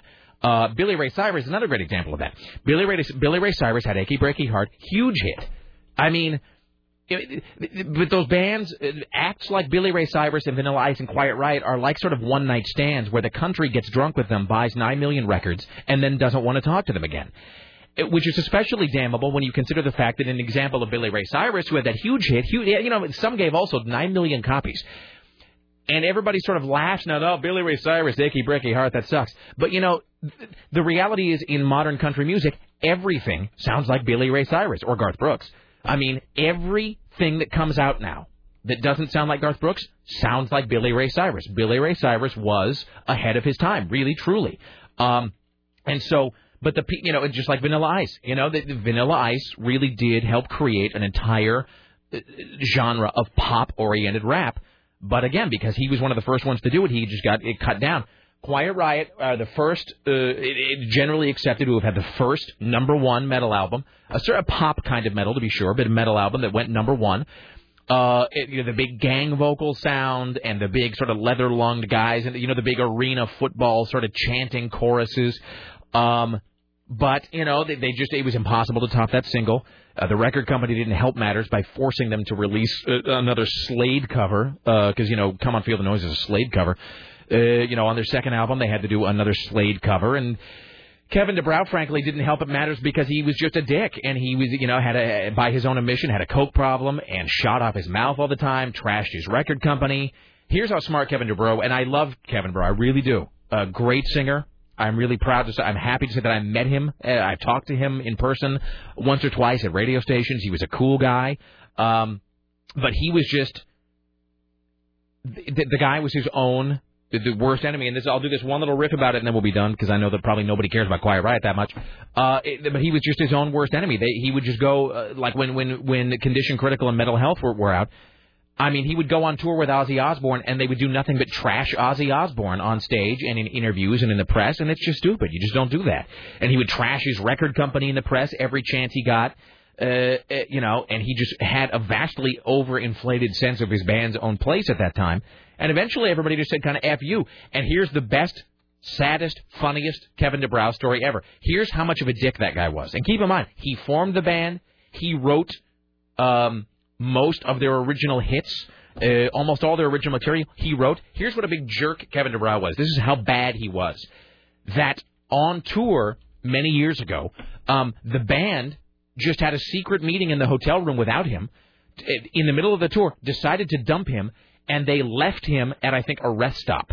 Um, they went to a rest stop, I think it was, or a bathroom break somewhere. He gets out, goes to the bathroom, and the band just takes off like "f you," and they just a band they dumped him in the middle of the tour. They they literally got him off the bus or whatever it was, and then ran, oh, like drove, sped away without him. That was how they kicked him out of the band. Um, so this is the Lord's revenge. Well, you know, maybe. So anyway, but they, you know, they got back together and continued to tour. You know, continued to put out records every year. I've seen Quiet Riot live. Um, I think five times or something. They always put on a great. I saw I saw them once where it was like 30 people. It's like a big. It was a, club that held probably 500. There was maybe 30 people there. To their credit, they played the whole set and they did a great job. And uh, you know, so uh, but you know that guy just always seemed just so uh, you could tell that he just had such a and I mean this in, a, in an okay way because you know whatever it's show business. He had such a huge ego on him. It's such a huge ego so much like a huge amount of pride. And I just it, in a weird way I was just amazed that he hadn't if he did in fact kill himself well we don't know that.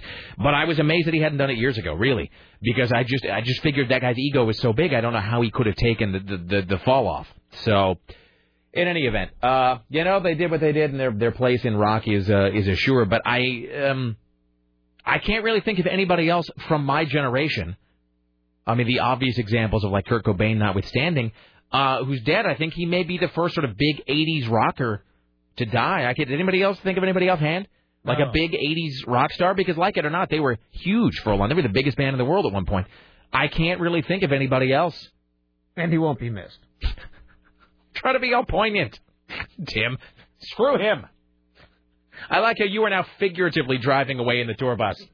His band literally did it. Tim is now figuratively driving away and leaving Kevin DuBrow's body in a ditch. Well, well done. So uh, anyway, well, from me to you, uh, I'm glad you were here for the time you were, my friend. Farewell to Kevin DeBrow. There's your snuff watch for uh, Monday on the Rick Emerson Show.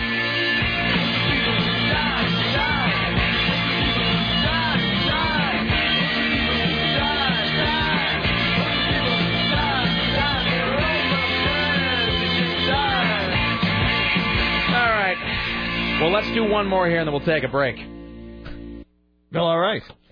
Uh, you know who's mad at the Fox News channel? Somebody who has no right to be, because uh, the Fox News channel has been behind uh, Fred Thompson's uh, reluctant campaign for the longest time. Who?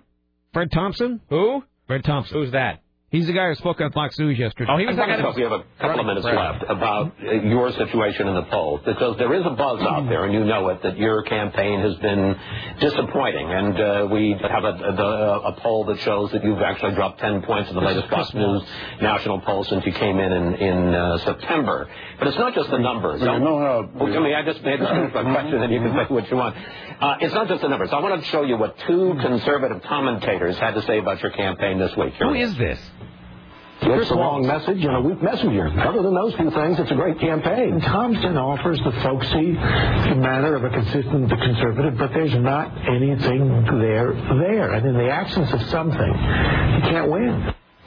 Senator, I suspect you've gotten a few bad reviews for movies or TV shows in the past, but that's pretty tough stuff. How do you respond? Yeah, it's, it's a lot of the same kind of stuff that I heard when I first ran for office, when I was 20 points down. Unfortunately, I wound up 20 points uh, ahead on election night. Uh, this has been a constant, a constant mantra of Fox, to tell you the truth.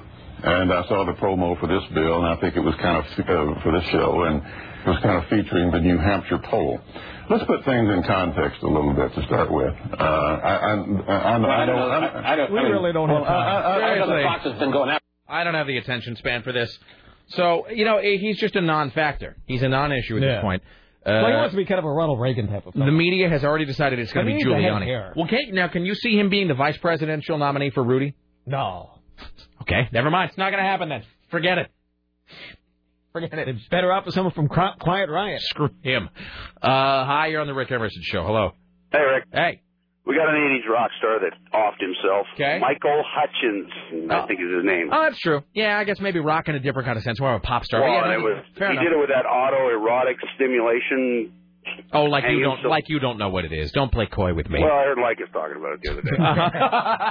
I'm sure he was very vague about it. Thank you. I'm told to try. I got more. Uh-huh. I got more. Yeah. Last Monday, Sarah was talking about a local on-air personality drunk. Wait, hold, hold, hold on, hold on a second. Okay. Hi, this is Amy Winehouse. Happy Thanksgiving. All right, go ahead. Uh, I'm wondering if she'd give us some more uh, uh, hints, clues. Hi, this is about Amy who it is. Winehouse. Happy Thanksgiving. No, we I can't I do couldn't that. understand that. Hi, this is Amy... No. Oh. Bye now. All right. All right, there you go. Well, Hi, this is many Amy local Winehouse. Personalities. What? There aren't that many local personalities. That is true. Really, how many people could we possibly be talking about? Hi, you're on the Rick Emerson Show. Hello. Uh, I got another uh, dead '80s uh, rock and roller for you. Yes, sir. Um, uh, Robin Crosby from Ratt. Oh, that's right. That's right. Uh, I was thinking Warren DeMartini for a second, but yeah, Robin Yeah. Crosby. Yeah, he blew his second fiddle to Warren DeMartini, he, and he used to he used to, and God rest his soul, but he used to because he wasn't a very good player. He used to use the line, "I tend to play the more like bluesy stuff." that's totally a cover too. And You're right. That's completely a cop out. Um, Completely. uh, my friend Jairus actually has a great Ratt story where this is. I, I hope, and I apologize to Jairus if I tell this wrong. I hope I get the story right because Jairus tells it way better than I do. Um, was at a club somewhere, and he he hears this Ratt music playing on stage, you know, round and round or whatever, lay it down or something. And so Jairus is in the bathroom, um, not to work blue, but he's at the stall doing, you know, taking care of business. And he, you know, whatever, and he's a little lit. Uh, and there's a guy next to him using the next stall next to him, and Jairus is again, he's, you know, had a few, and so he's just out loud. He's like, man, who's this terrible Ratt cover band? These guys suck. And the guy next to him gives him the hard look, you know, just gives him the, the, the you know, the hairy eyeball. And Jairus is like, yeah, this, this Ratt cover band blows. All right, I gotta go. And he like walks off. He realizes later he is actually standing there using the stall next to next to uh, uh, next to Robin from from Ratt. Seriously. So there you go. Yeah, it's like he was, and uh, which begs the question, like. What was he doing in the bathroom when Ratt was actually playing on stage at the moment? But uh, yeah, but he was actually uh, he was actually in the bathroom Uh, next to Jairus, and Jairus was then dogging the actual Ratt who were on stage w- without him for some reason. It's all very Well, strange. That, that that makes no sense. I know. He would have been playing, so your friend was lying to you. Bye. All right, bye. That's actually what I was thinking. No, it's well maybe I'm mang- mangling the story, but you I have to be because how could he maybe it was remember- after they'd finished then. Please because start the story again. May, well, see, now I want Jairus to call in and explain it. Maybe it was that. Let's talk about this story over and over again. I'm just saying I want because I because I do want to get the story right because it was really funny. Maybe it was that the band had already played and Jairus was like dogging them after the fact, but the guy was like totally gave him the hard look when Jairus was like, "This band sucked." So, uh, but then it was the guy from Ratt, so it probably was afterward. But you know, it's just it's one of those it, it, it, where it, it, where you can't believe either the band is like playing like that venue. So there you go. Well, sorry, Jairus, I mangled your story and made you look like a big lying dick. Sorry about that. what are you gonna do? What can you do? I'll play us in the break here. Uh, we'll just do a little bit of this. This is actually from an album called uh, The Randy Rhoads Years. Uh, this is Quiet Riot. It's the Rick Emerson radio program. You stay there. We'll be back after this. Don't go anywhere. We continue next.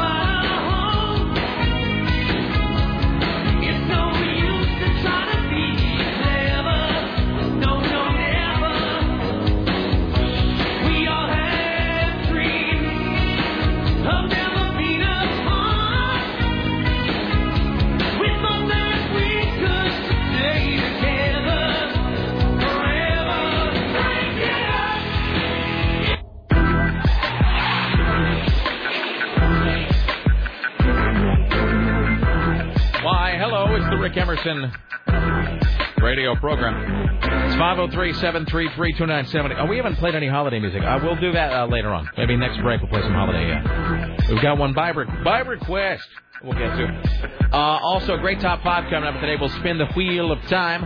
Uh, we'll give away a Led Zeppelin six-disc pack. Uh, today, song remains the same on DVD and CD and the Mothership 2 disc collection. Uh, we'll do that. I had a whole. Did you see this thing about the 10 pound uh, hairball? No. Who wants to see a picture of it? Is it in a bottle? No. Oh. Can you drink it? That looks like a beaver. Yeah. Beaver. That does look like a beaver. Yeah, you know why it's shaped that way? It's because it came out of her intestine. Oh, that oh. explains it. Is one of those freaky hair-eating people again? It may not be the most appetizing reading before a hearty holiday meal, Sarah and Tim, but the New England, New England Journal of Medicine is devoting part of its Thanksgiving issue to a giant hairball. The prestigious journal details the case of a previously healthy 18-year-old woman who consulted a team of gastrointestinal specialists. She complained about a five-month history of pain and swelling in her abdomen, vomiting, and a 40-pound weight loss. After a scan of the woman's abdomen showed a large mass, doctors lowered a, sc- a mass. Doctors lowered a scope through her esophagus. There was a large bezoar occluding nearly the entire stomach. Now, I thought bezoar was sort of, sort of like a demon or something, something like a, a, a golden calf. Oh, apparently it's a ball of swallowed foreign material. On questioning, the patient stated she had, yes, a habit of eating her own hair for many years. Seemed like she'd been doing this for many years. And by the way, Aaron Geek in the City, the woman underwent surgery to remove the mass of black curly hair, which weighed 10 pounds and measured 15 by 7 by 7. There you go. Holiday eating. Uh, here's uh, Tim Riley. Samson Parker stood what had been a cornfield, calm and relaxed, and he stood there smiling. Behind him was a rusty old corn picker that almost took his life, but settled for his right arm. You see, the, the machine didn't take his arm outright. It just grabbed hold of it and wouldn't let go. Well, it, it's only when sparks from another machine shut the, uh, well, apparently the field was set on fire, and, I don't understand anything that's going on. First it was his arm, then it was a fire. right. Okay. The machine grabs his arm, then starts a fire with sparks. And he faced the prospect of being burned alive, and he did the only thing he could to save his life. he cut the arm off. He cut off his own arm with a pocket knife. Well, wow, well done. I'm doing great, he said. doing really well. Except for the missing arm and so forth. uh, he hasn't destroyed the machine that nearly killed him. He's made peace with the machine. On Sunday morning, I came out just before going to church, made a little prayer. I said to God, I explained it doesn't bother me a bit. Stay out of harm's way. Parker had been harvesting corn that day, and some stalks get stuck in a set of rollers that shut the corn. He reached in the still running machine to pull the stalks out. Bad move. And the rollers grabbed his glove and then his hand. He tried yelling for help, but there was no one near the isolated field in Kershaw County, South Carolina. So for more than an hour, he tried to pull his hand free, only to have it pulled even further into the machine. Oh, oh, this is great. He was able to reach an iron bar and jam it into a chain and sprocket that drove the rollers. And with his fingers growing numb, he pulled out a small pocket knife and started to cut his own fingers off to free himself. Jesus Christ. Well, before he could do that, the sprocket grinding against the rod he jammed threw off sparks and set the field on fire with his hand still stuck in the machine. Well, this trip can't get any worse for me. My skin was melting. It was dripping off my arm like melted plastic. Oh. So I told myself I'm not going to die here. I kept fighting. I kept praying. Can I just tell you? Just let me stop for just a second. I halfway through this. early on in the story, I questioned whether it was really worth reading because I thought, well, okay, arm pinned. We hear that all the time.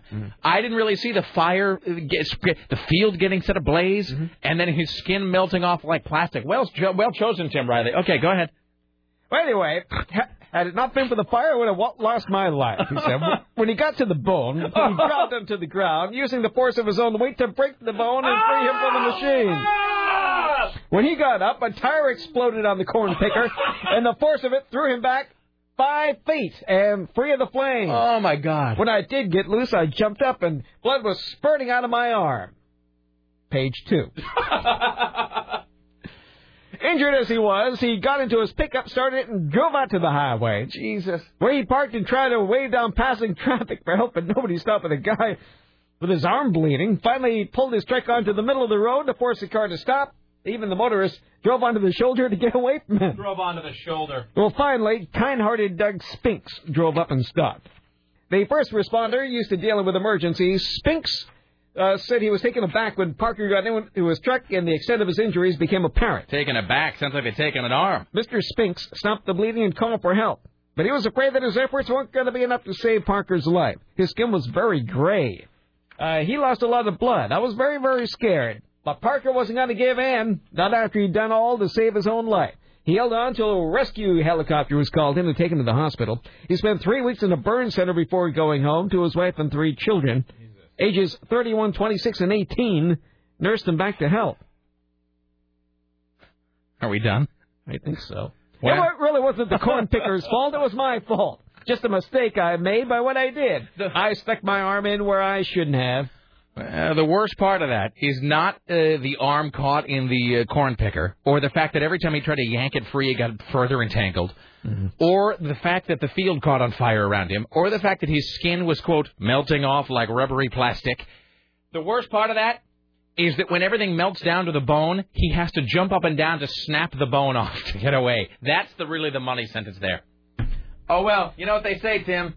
What do they say? No arm, no foul. Zing. All right. Hi, you're on the Rick Emerson show. Hello. Oh my gosh, that is brutal. Yeah. Wow. Yes, it is. Oh, again? Well, no. Later. Uh, yeah, uh, that's the second worst story ever. Material. What's up, sir? Um, well, I had two things. You know what's cool? Bragging on yourself. Yes, thank you. Two, um, I have a 100,000 volt stun gun at my house that I originally got for my ex, but now she has a 38 and doesn't need it.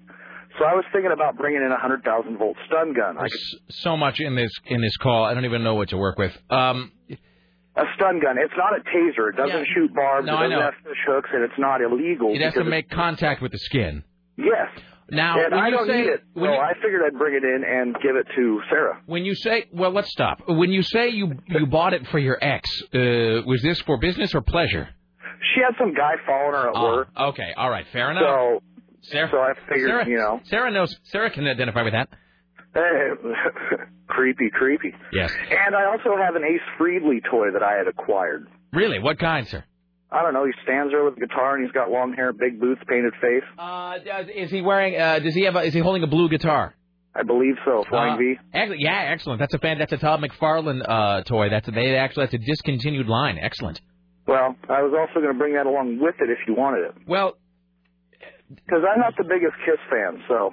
Here's the I mean, I got about- Metallica toys, but We got a lot of uh, observations about the stun gun. Um, do me a favor. I'm going to put you on hold. Richie's going to get your contact info here, and then uh, we may be getting in touch with you because Richie's going to talk to us a little bit about his stun gun experience in the next hour. So I'm going to put you back on hold. Thank you, sir. There you go, Richie. If you want to get that guy's contact info, we'll uh, move forward to that maybe in the next hour. All right. Here's uh, Tim Riley at the Ministry of Truth. Well, Antoine the Grazio. Microphone totally off. Start. Antonio de Grazio says he's been tasered more than 50 times and never felt the worst with the ordeal. Is this a taser watch? I guess it is. Yeah. All right, ladies and gentlemen, here is your taser watch from Monday on the Rick Emerson Show.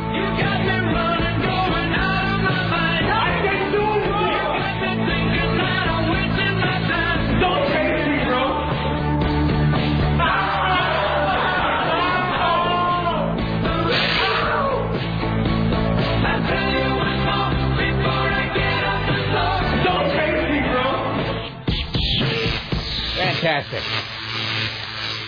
So this fellow owns a company that makes taser guns. He's Anton de Grazio. He's been tasered more than 50 times and never felt worse. Uh, apparently, he went to the French government and offered to taser all the leaders, including the French understand- president. I don't understand. hmm Well, he gave a supply, uh, surprise blast to the stun gun, stun gun to French far-right politician Jean-Marie Le Pen and offered to test dose Nicolas Sarkozy before he became the French president.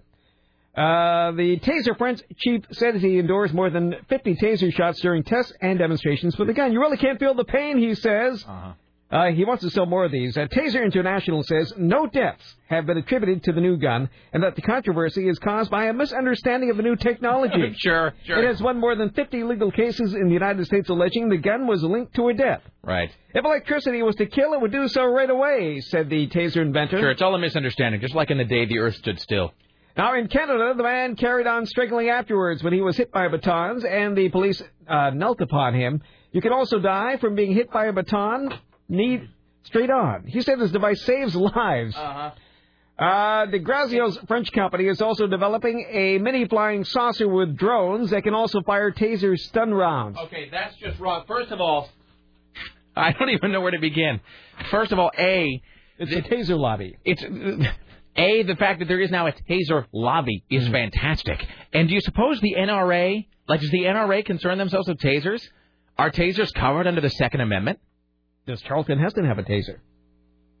I these I don't think Charlton Heston has uh, anything anymore except a, a big supply of plastic pants. Um, the uh, I, I just these are all things I legitimately wonder. Like, are tasers considered a gun by the NRA? Does the NRA? They probably do. They're nuts.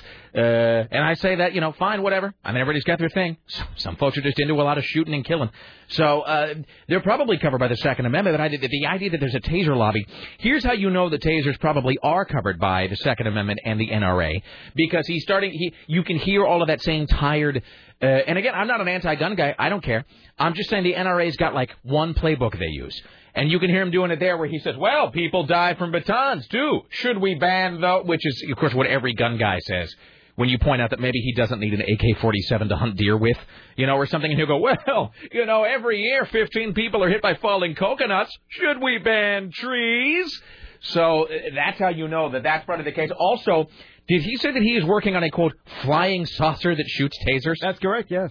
That is so badass. It'll save lives. I of course. I don't care if it saves lives or not. It's just badass. Let me just read It'll this. be used on rioting crowds also. Uh-huh. Uh it- Just let me read this very quickly. This is from Canada.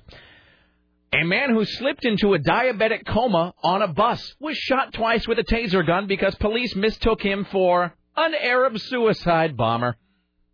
Nicholas Galbert, 34, had left work and was on his way to meet friends when he suffered a hypoglycemic attack, uh, that's imbalance in your blood sugar, on the top deck of a bus in Leeds. When he was found slumped in his seat at the end of a journey, clutching a black rucksack, the bus driver became suspicious and an armed police unit was called to action. Officers boarded the empty vehicle which had arrived at a bus depot, and when the helpless man was unable to respond to their instructions, you know, because he's in a coma, they tased him twice with an electric stun gun. When he later came to uh, came around handcuffed in the back of a police van, he thought that he had been kidnapped. Oh Jesus! Imagine how terrifying that would be. You're in a coma, then you're tased, and you wake up in the back of a van all shackly. Um, he was then told he had been ar- uh, arrested because he quote looked Egyptian. There you go. Excellent. There you go. That's uh, that's your taser watch for Monday on the Rick Emerson Show.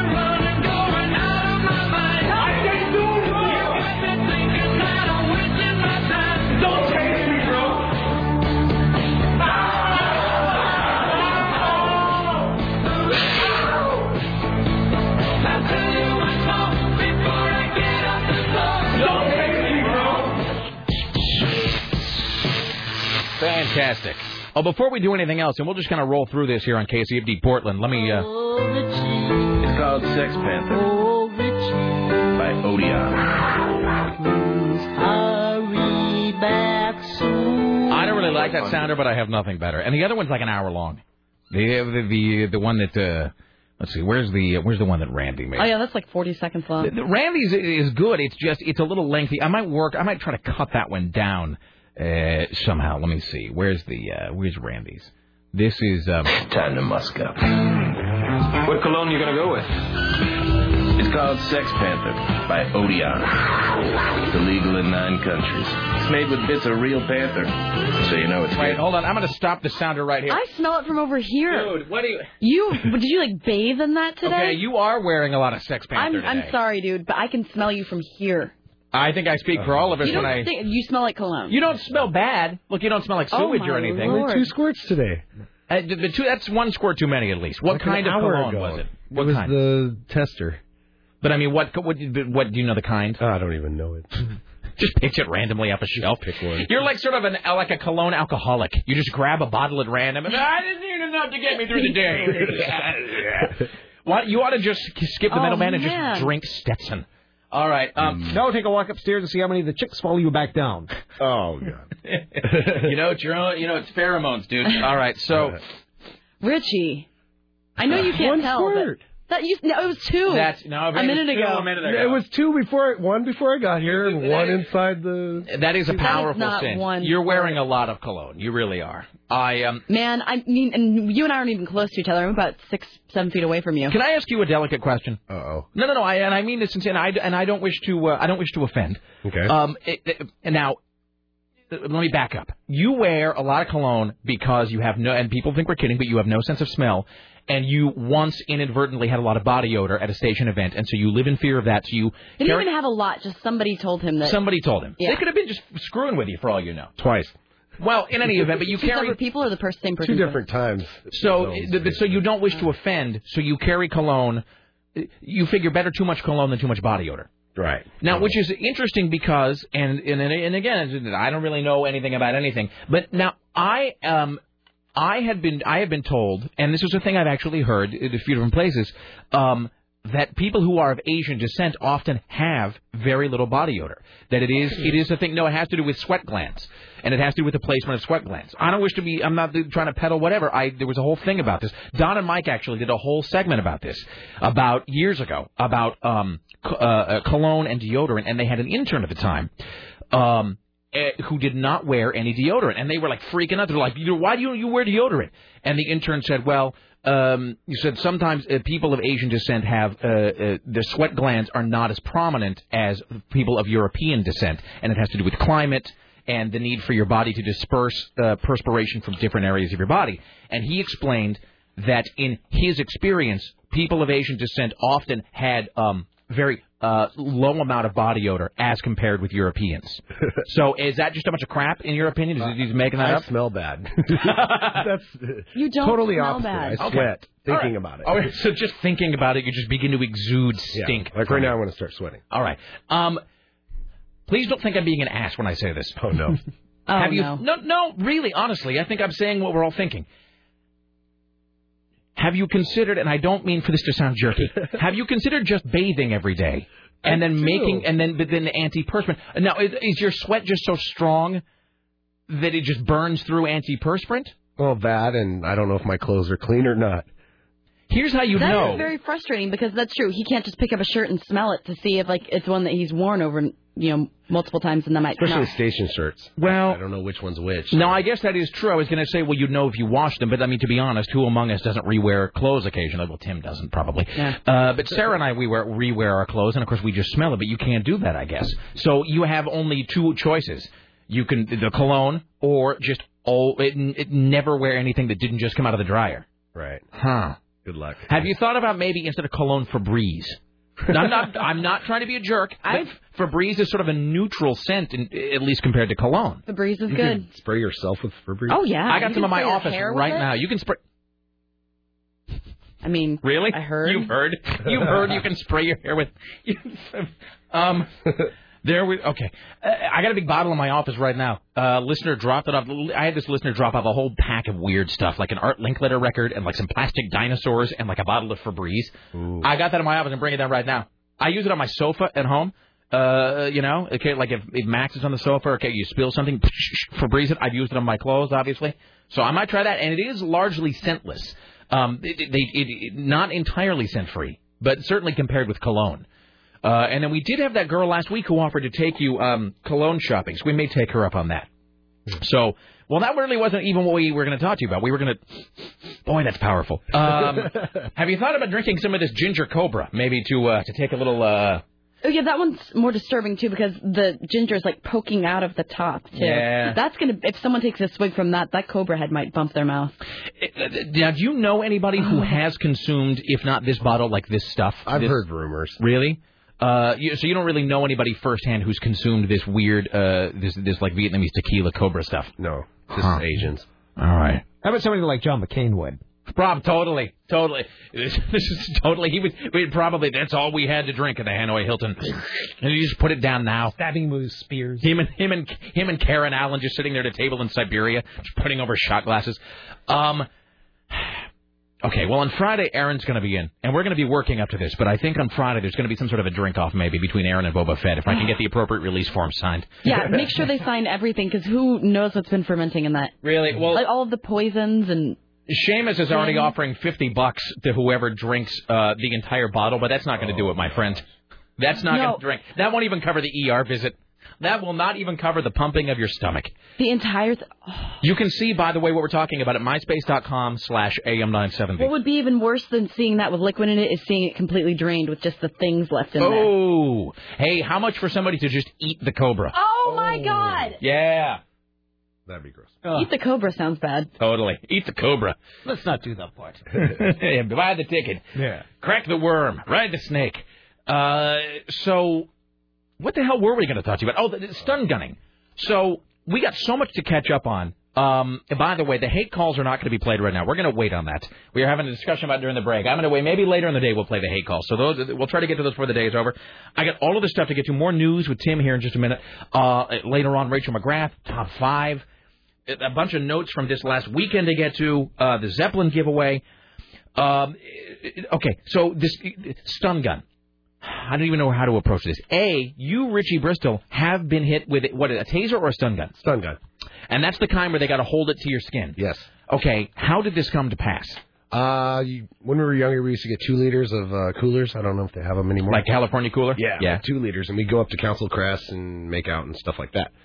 Anyway, I was with this chick, and uh, we were underneath a blanket. It's really cold, and I had a stun Getting gun- your getting your sex on. Uh, trying to at least. and I kept on putting my whole Getting cold second hand base. somewhere. I, I kept on putting my hand somewhere. She kept on telling me to stop. It wasn't like I hit a home run with this chick before, but I put my my hand Holy somewhere. cow! I think he's gonna make it. I put my hand somewhere. really cold. I and gotta sit basically- down. Hold on. Wait, she was the, the place where you put the hand was really cold, or your hand was really cold. My hand was really. Cold. She was a zombie. yeah. Um, her body was cold. No. We should just let him keep talking. you are you are gold. Oh no. Uh, okay, so let's back up. Okay. You and now was it just you and her, or you and her and a whole bunch of people? Uh, me and her and a couple other crowd, couples. crowd of folks. Okay, young people. Uh, th- th- doing what boys and girls do. So you, you got coolers. You're up where wherever Council Crest. Yeah, over Where- by the the station uh, antennas, way up there. Oh, really? Okay, by the towers. Okay. Uh, so you, so it's cold. You're making out, trying to get your groove on. She keeps slapping your hand away, as girls do. Uh-huh. All right, and then w- how did this pr- proceed? Uh, basically, she got me. Next thing you know, is I'm that laid out on my back and my muscles are all tense and. Wait, so whoa! you- I don't understand. What? You were up there making out with the making out with the girl, and you were so aggressive that she tased you. I guess, but it wasn't like we had already gone all the way before. She just didn't want me to put my cold hand somewhere, and so. I so as a gag, with she tased you. Wait, hold on. Let me let me stop. Is this a girl that you'd already slept with? Yeah. Okay, so it wasn't like you were uh, uh, like like you were trying to be. How would I'm trying to think of a culture pop culture reference. Said Harrison Ford in American Graffiti? So you'd already slept with her, so it wasn't like uh, you were trying to uh, force yourself. It's No. that you had ice cold hands, but of course that is no impediment to a guy. Like a guy doesn't understand any of that. Like to a guy, there's just no excuse that it, that it cuts ice, so to speak. So you kept putting your cold hands in a delicate area, a warm spot. that is so disgusting. That is really not. the small of her back. Yes. Mm-hmm. So you kept putting your cold hands on her, and she kept saying, "Take your cold hands off me." You kept saying, "But baby, Ri- Richie's got to have it." And then, where was the stun gun during this whole time? Was it like within reach? I don't. We were under our blanket, and it. it like why would the stun, why would the stun gun have been within arm's reach of her? Maybe oh because she was going to go to the bathroom or something. She wanted to go off by herself, and I said, "Well, there's a stun gun in the car." She wanted it. And I think she went to the bathroom. She came back. I maybe she didn't put it back. So she had the stun gun with her because she was going off, and maybe if there was an animal or uh, somebody while she went off to use the bathroom. That does make sense, actually. Okay, so she has the stun gun because she's gone off to use the bathroom off in the woods or whatever. You guys are making out. You repeatedly keep putting your freezing hands uh, on a, on an area where she On doesn't small of want her them on the small of her back. Uh-huh. Um, and then she just had enough and tased you. Yeah, I. All I remember is my muscles tense up, and I'm laying on my back, and she hit like the inside of my leg really close. Oh! To, and if it wasn't cold, we would have checked for an afro or whatever, because you know your hair raises when you get Was shocked. it? Uh, Wait, so did she do this humorously, or was she like freaking out, like get away from me? Well, after that, I was pretty upset. But I mean, did she? In other words, how do I put this? Um, okay, let me tell you a story. When I was no, this is a little side note. When I was in high school, uh, there used to be this thing called the Epilady, and I don't know if they still sell the Epilady or not. Sarah, Epilady? No. Do you know what that is? No. Tears hair. The Epilady is a thing Oh, that that women use. thing, well, then, it's like- a yeah, but it's like a spring basically. It's like an incredibly tightly coiled. It looks like a curling iron, but it's got this loop that is a very tightly coiled spring, I think. And you drag, you run it along your leg, and it's like, you know, you'll be hairless on your legs for at least a month. But what they don't tell you is it's because it grabs the hair in the spring and tears it out. Ah. That's why they're no longer in the market because women are like, that's a great idea, and then they used it, and they're like, f that. Um, the marketing made it look painless. It was not painless. It's just ripping out your leg hairs one Yeah, by one. Basically. Oh. It's like a it's like an auto plucker, basically. But the marketing made it look like it was just a smooth, easy way to have hairless legs for, you know, whatever, a month. But they didn't tell you it's because it just tore the hair out. So my friend Michelle bought one of these. and she was re- she hated shaving her legs. She's like, you know what, I'll suffer through it. So she's there. And she wasn't nude or anything, but she had like shorts on, and she's, you know, she's like epilating her legs, and she's like cringing. Her boyfriend uh, had um, kind of tight curly hair. She's epilating the legs, and she's going like, "Damn, damn, damn, f this," and he was making fun of her. He's like, "Oh, come on, quit being a sissy."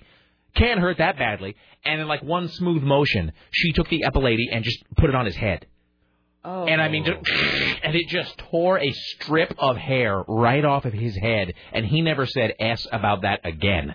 So, was it like that where?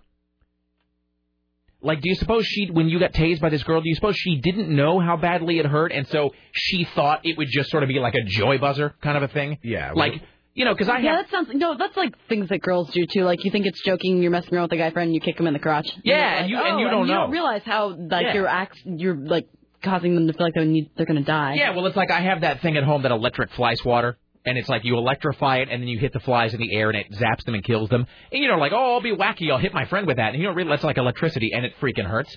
So she was probably thinking, oh, it's, it'll be a zany little, uh, you know, zap, like a little, a little shock. And then she hit you with a stun gun. Now, it, it, did it knock you unconscious or just disoriented? Uh, it tensed all my muscles up, and it felt like I pulled muscles in my leg. And Were you sore for a long time? Uh, yeah. Um, did the area on the inside of your leg, how close to your uh, business was it? It felt numb in the whole area. But I mean, the area of where she touched you, where was that? Inside of the thigh? Yeah, Was it inside. close to the business? Yeah, it was. Oh man, how glad how glad are you that she uh did you, do you suppose she even aimed or did she just jab? I don't even know. Oh man, that's God's good luck smiling on you right there. Oh, I know If she just jabbed, oh, imagine if she'd hit the business.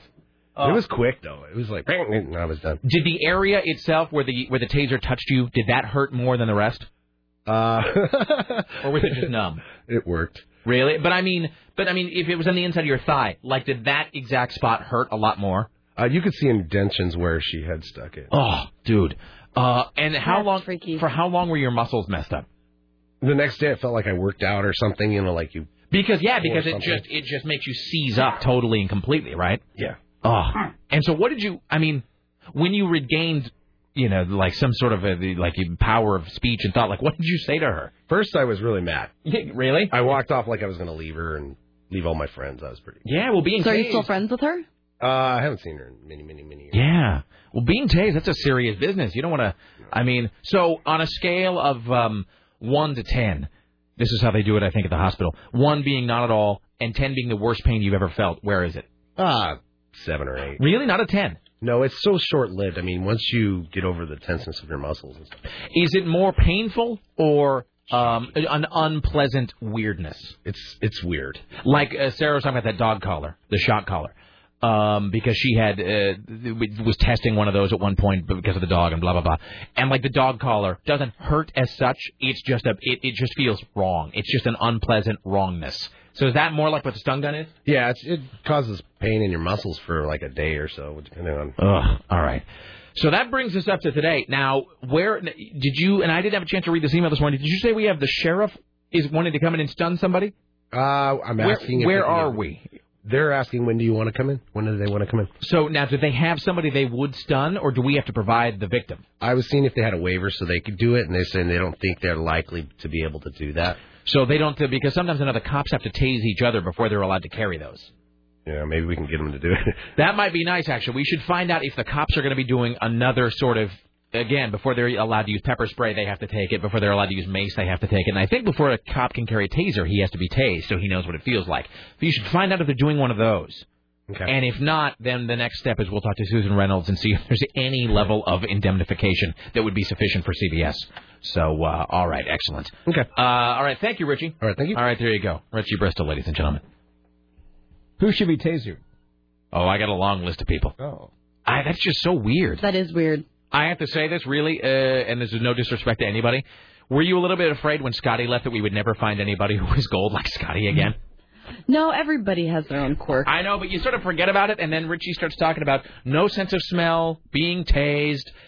Uh, I mean, you know, he sweat Brings thing. in I mean, bottles of tequila. yeah, With animals. With, yeah, with scorpions in them. All right. Uh, here's uh, Tim Riley, the Ministry of Truth. I was just looking at this uh, DB Cooper money that's for sale. What? DB Cooper money for sale. Th- this was some of the money they found. Yeah. Uh, are they selling it uh, by individual bills or? Apparently so. It says make an offer. They have full bills and partial bills. Oh my God. Yeah. Now available to the public. Own one of the legendary bills offered. Is this certified? How would you know this is real? Let's see here. Uh, The only bills ever verified by the FBI as part of DB Cooper's ransom money. Don't give the URL. No. I have to have first crack at this. Oh my God. See, they have the serial numbers and everything. So you email your offer. Are you kidding me? Would I lie to you? I don't make things up. I I always have my facts straight. Sort of a. Oh, uh, we're gonna have to figure out a way to play these hate calls later. Um, I am all over that. I mean, my wife wouldn't let me get a John Wayne Gacy painting last year for Christmas, but DB Cooper money. Uh, who can? I mean, who can quibble with that? I am all over that. That is so badass. Okay, honey, if you're listening, that's what Rick Emerson wants for Christmas: DB Cooper money. So, uh, or the John Wayne Gacy painting. Uh, that is so great, fantastic. Uh, hey, who wants to hear some more Thanksgiving sounders? I know that today's a little uh, Oh, we got plenty of time till the break. Yeah. Well, we have. We just. I'm just saying today is fragmented. We got all of this stuff that's stacked Well, up nobody's head's really into work today. in the game. Anyway. Uh, let's see. Oh, here's one for Sarah Dillon. Hey, this is Mark, and this is Ronnie from the Killers. Happy Thanksgiving. All right, there you go. Wow. Um, oh, it didn't. Uh, Well, yeah. Well, my friend is. Yeah, right. doesn't doesn't that have special significance for you because? Hi, this is Amy Winehouse. Happy Thanksgiving. Never mind. I'm just trying. Okay, fine. Trying to be a little little levity. Uh, hold on. Here's another one. Yeah, it's your boy Chamillionaire wishing everybody out there a happy Thanksgiving. Okay. Is that uh, a Chamillionaire? I believe. I guess a guy. And finally, and this one's for you, Tim Riley. Oh wait, hold on. Uh, Hi, this is Rick Springfield wishing you a happy Thanksgiving. There you go. That's the best one right there. That's my favorite. It the, the my favorite my favorite is either uh my favorite is either that one or uh this one. Hey, it's your boy Sean Kingston wishing everybody happy Thanksgiving. All right, there you go. Yeah, uh, that That guy is- just sounds big. Uh, no, he really does. He just he sounds like a sounds like a, A person man. of girth. Here's Tim Riley at the Ministry of Truth. Well, this is the last night you can see Marie Osmond dancing with the stars. This is the last time they get to dance. The last time, even the friendly, uh, family-friendly Osmond got mildly risque in the mambo. Part of her skirt was playful. She got risqued in the mambo. That's all right. That's the most painful Mhm. place to be risqued. Uh, part of her skirt was playfully ripped off by her partner, exposing more than a bit of Osmond leg. Really? And she returned the favor by grabbing his tearaway sleeves. That is hot. The skimpy costumes are a staple of the show. Uh, so t- tonight's the uh, last night to see them dance, and the uh, the outcome will be tomorrow night. For a minute, I thought you said the Skippy costume. No, They're all dressing up as Marc Price. that would be funny. wouldn't it? Ah, one percent. All right. Oh, Dick Cheney has an uh, irregular heartbeat. His condition was detected when he was seen by doctors for lingering cold and a nagging cough. So, who knows what they're going to do to him next? There's nobody. I mean, he's going to live for it. Why, hello, it's the Rick Emerson radio program. Uh, all right. It's 503 733 2970. 503 733 2970. Ladies and gentlemen, at the Ministry of Truth, uh, it's Tim Riley. And now, from the Ministry of Truth, this is Tim Riley. Breaking news. The Vice President's office says Dick Cheney has an abnormal rhythm involving the upper chambers of his heart. Should this be a Cheney watch? Ladies and gentlemen, here's your Cheney watch for uh, Monday on the Rick Emerson radio program. Every time I see you looking my way, baby, baby, can't you hear my heartbeat? Baby, baby,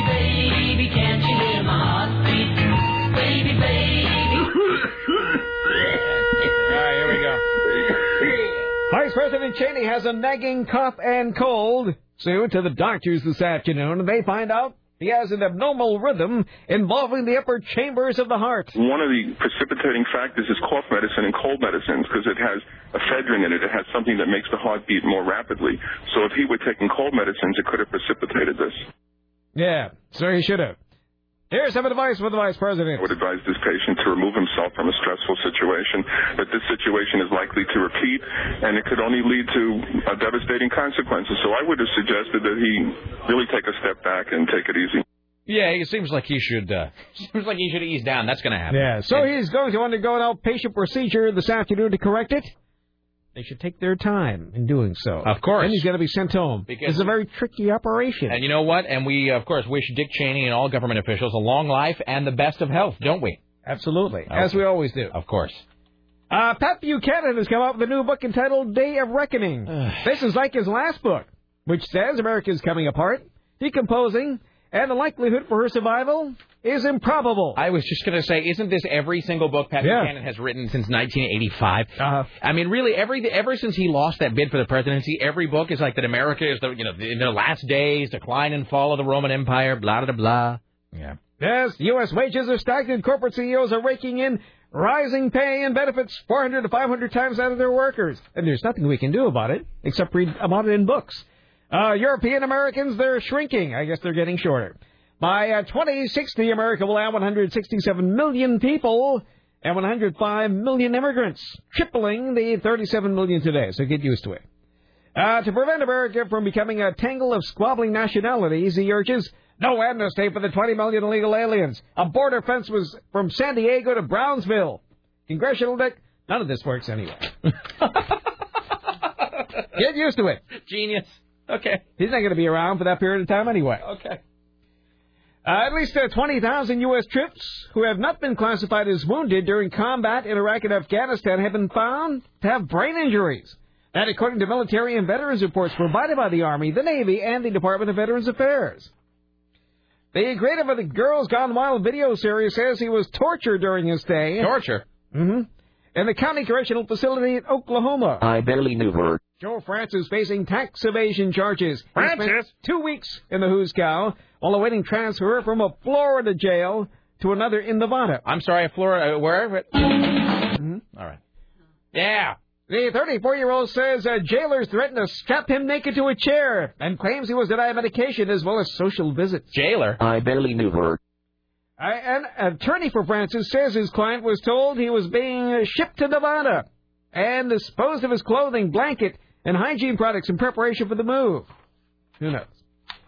Uh, the strained relationship between Marilyn Manson and former keyboardist Stephen Pogo Bier is no better after the ex band member levied more legal action against the singer. The New York Post reports Bier filed complaints last week, citing additional items in which Manson allegedly squandered the band's earnings. He claimed Manson spent all the money buying Alaskan masks made of human skin, a full skeleton, and a four-year-old Chinese girl. Well, what can you do? The singer made her into a chandelier. This doesn't make it. Are you kidding? For the record, by the way, Uh, if you want to know, this is. Um, I'm really, uh, I'm always split on Marilyn Manson because I, in many ways, he's just like a poor man's a, com. full, a full skeleton of a four-year-old Chinese girl that the He's- singer had made into a chandelier. He's he's a poor man's Trent Reznor meets Alice Cooper. So I always feel not biting the head off of birds. I always feel that Manson is was given way too much credit because again, everything he did, Trent Reznor and Alice Cooper did before him. By the same token, he's a smart guy, Mm-hmm. knew how to market himself, made a lot of money pissing people off, whatever. say.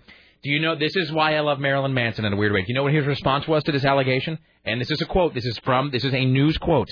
When the court filing said Marilyn Manson spent the band's earnings on the skeleton of a four-year-old Chinese girl, Manson's response, this is true, was he said that would be awful. That's over the line. For the record, it was a Chinese boy. That was his response. So I gotta love that. Okay, that is. I a didn't good know that he made the skeleton into a chandelier, though. Really? Yeah. Well, Well- you didn't bite the head off the Chinese. Uh, look, I got a skull up in my up in my office. Who am I to make assessments? Really? We don't know who that belongs to. No, but that's what I'm saying. That was a donation. In a way, that's even worse. I don't know the province. Can I just tell you It's this? a better place. Look, let me tell you. I've got a skull in my office, and I've got a bunch of pickled cobras and scorpions in a bottle in front of me right here on the counter. Mm. Who am I to criticize Manson for buying bones? Really, honestly. I mean, I'm in no position to criticize at all. Well, those are given by an adoring public. Yeah, no, it's true. Can we move those? No. Here's Tim Riley. Pepper spray failed to uh, deter Ingrid Marie Rivera, who beat 29 rivals to become the island's 2008 Miss Universe contestant in Puerto Rico. I'm trying to wake up. You, I hope to. God you shatter one of those and it goes all over you. I'm hoping, Right down your shirt. I'm hoping the cobras will wake. Wake, my babies. No, okay. You are so weird. I can see you playing with these things all weekend. That could be part of a Vietnamese curse. Do a little Ricky Ticky Tappy thing. oh yeah, totally. I'm clinking these together. Take that, you Yankee dog. Clinking, clinking these together, and the next thing I know, I go up to my office, and there's a 50 foot scorpion sitting on my chair, just jabs me in the eye. With pointy spears. Oh, wonderful. All right. Get a poison dart in the neck. Let's do one more, and then we'll take a break.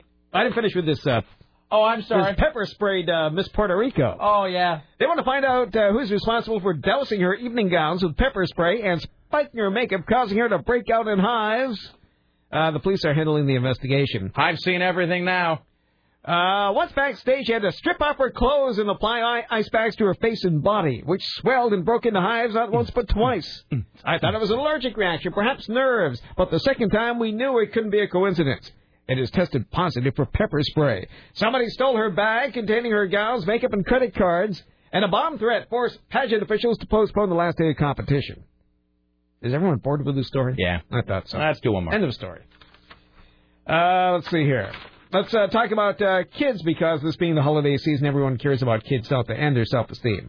A new study by the University of Minnesota finds that teens are craving material goods and placing their self-worth on what they have. Professor Deborah Roedder John said the problem sometimes starts in the tween stage. early adolescents that are about 12 to 13, the materialism spiked so much. It's sky high at that age. And the other interesting thing, of course, was just this precipitous drop in self-esteem at those ages.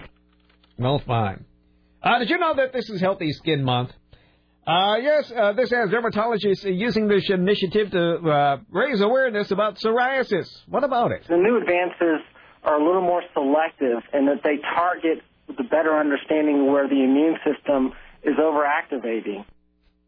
This psoriasis patient said her life was devastating. When I would try on clothing in a dressing room, people would look at me, and I was actually told I was not supposed to be trying on clothing because the attendant in the dressing room didn't know what it was and was uh, not familiar if it was, was contagious, which it's not, and I was asked to leave. You have to wear a bell.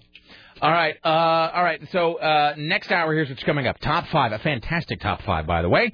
Uh, CNN radio correspondent Rachel McGrath, uh, and uh, more about these the scorpion in the jar. Uh, let's see, something else that seemed really interesting at the time. Oh, I got to talk to about this. That's more than enough. Yeah, I know it's true. Uh, we will have to do this next video rodeo uh, tomorrow. So, all right, we're going to take a break here. Uh, as we go into the break, uh, we're going to send the thoughts of the Rick Emerson uh, cast, crew, family, audience, everybody out to Jesse and to Damian Haste as well. So, uh, this is from all of us to Jesse and Damian Haste. So, the thoughts of the Rick Emerson show are with you. So, back after this. It's the Rick Emerson radio program. Stay there.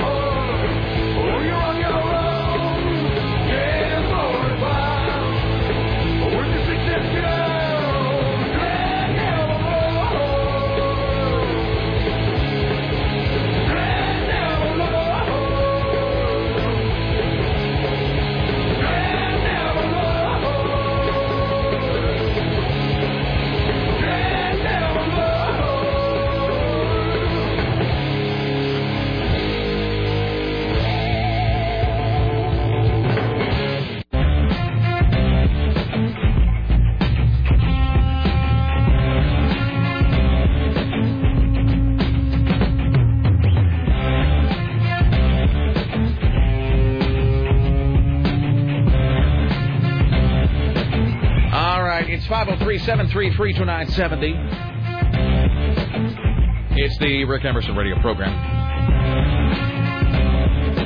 All right. Um, well, hold on a second. Hey, Richie Bristol, can you see if uh, Fat Boy is here from uh, Rock 101 KUFO?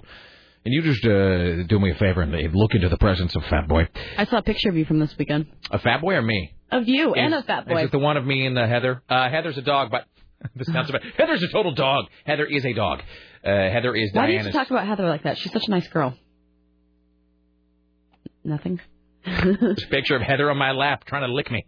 Uh, it's a cute picture. no, uh, uh, she's. I think it's a Scottish Terrier or whatever. It's Diana's dog. There- was Mhm. this moment where I was sitting on the couch, um, and uh, Max was sort of, and so the two dogs You look all scruffy. I've never seen you not shaven. I hadn't. Well, I didn't shave Tuesday, Wednesday, Thursday, Friday, or Saturday. I Mhm. went like five days because you know, screw it.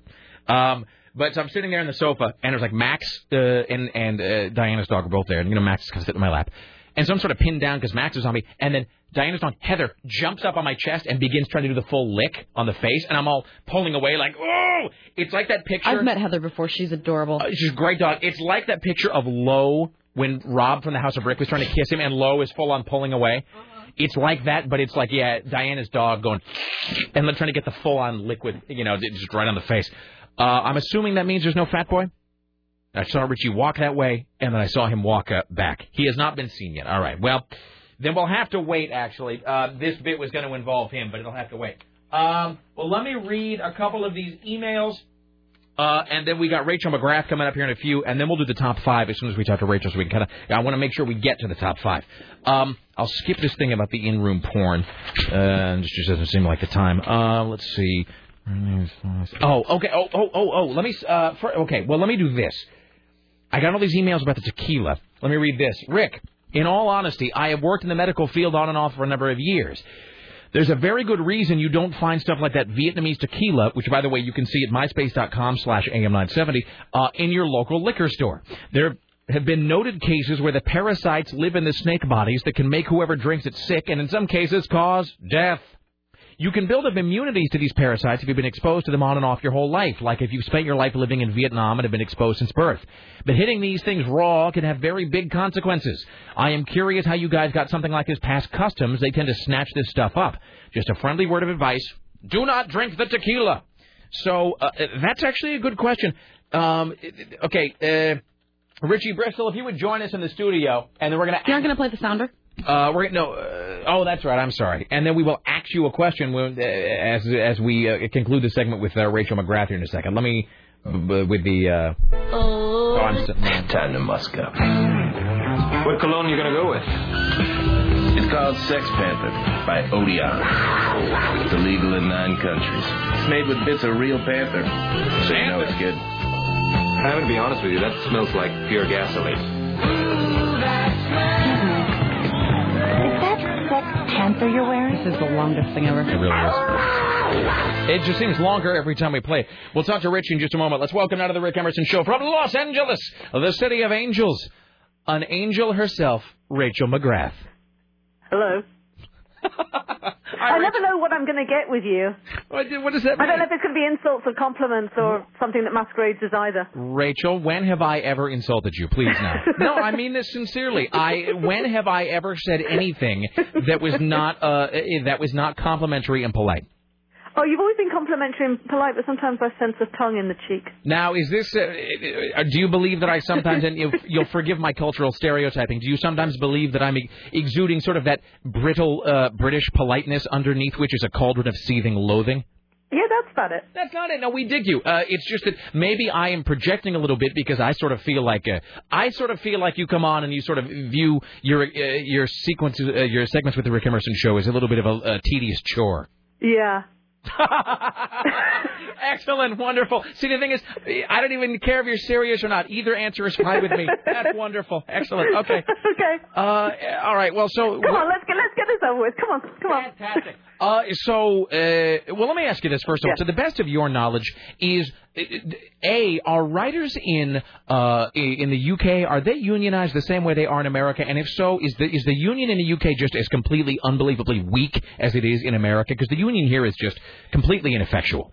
Mm, Margaret Thatcher got rid of all the unions in the UK. So there you go. Um, I, I don't. I don't know if they're unionised or not. I know journalists are uni- unionised and sort of producers and stuff. I'm not sure if the writers are. I do know that um, there, there's been a kind of discussion in the UK about um, whether or not um, British writers um, should be writing for Hollywood studios while the American writers are on strike.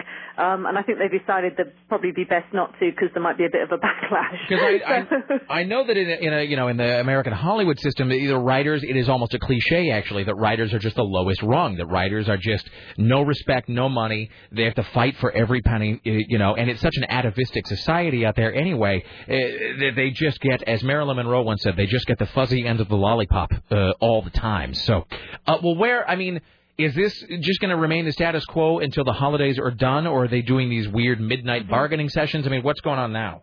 Well, yes, um, they announced before the Thanksgiving holiday that um, the two sides would get back to the negotiation, uh, negoti- I can't speak now, the negotiating table is what I mean to say. Um, and, and they have, um, each side has separately uh, met with arbitrators today, and they're supposed to be meeting this afternoon at an undisclosed location. Uh-huh. Uh, there's a big news blackout, so we don't really know what exactly is going on. But we believe that both sides will meet for the first time face to face since the writers uh, went down on strike on November the 5th. And, uh, you know, we'll, th- then that's all, and that's all we do know. Insiders, though, industry insiders say that they think it could still be weeks before any deal is hammered out. And of course, you know, if you actually get them into the room together, who knows, maybe the insults will start flying again and they'll walk out.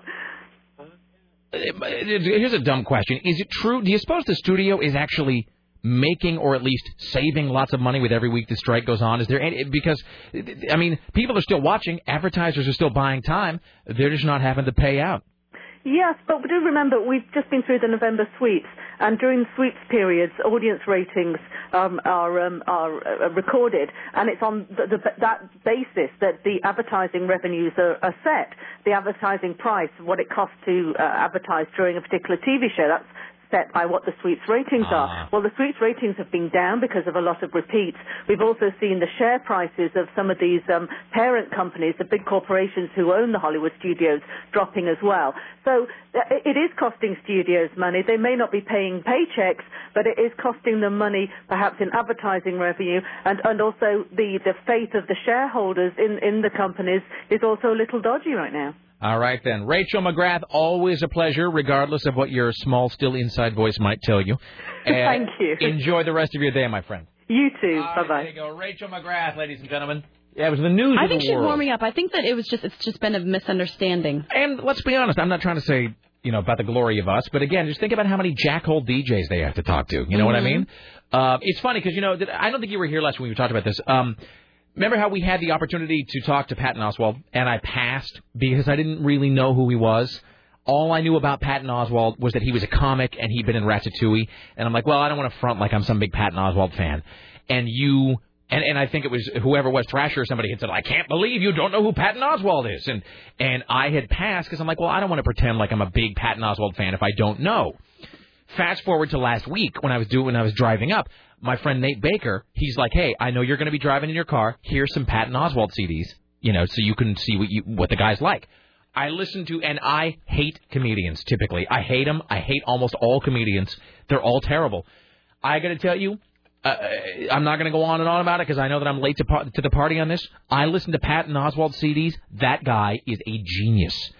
And, I mean, on the one hand, I kind of regret that I didn't talk to him. On the other hand, I have heard from Fatboy actually that he is Patton Oswalt is so burnt out from radio interviews that his interviews are terrible. Not because he's not good, but because he's just so sick of doing them because of because of comedians of comedy and then Ratatouille. They just burnt him out on the Mhm. road doing interviews.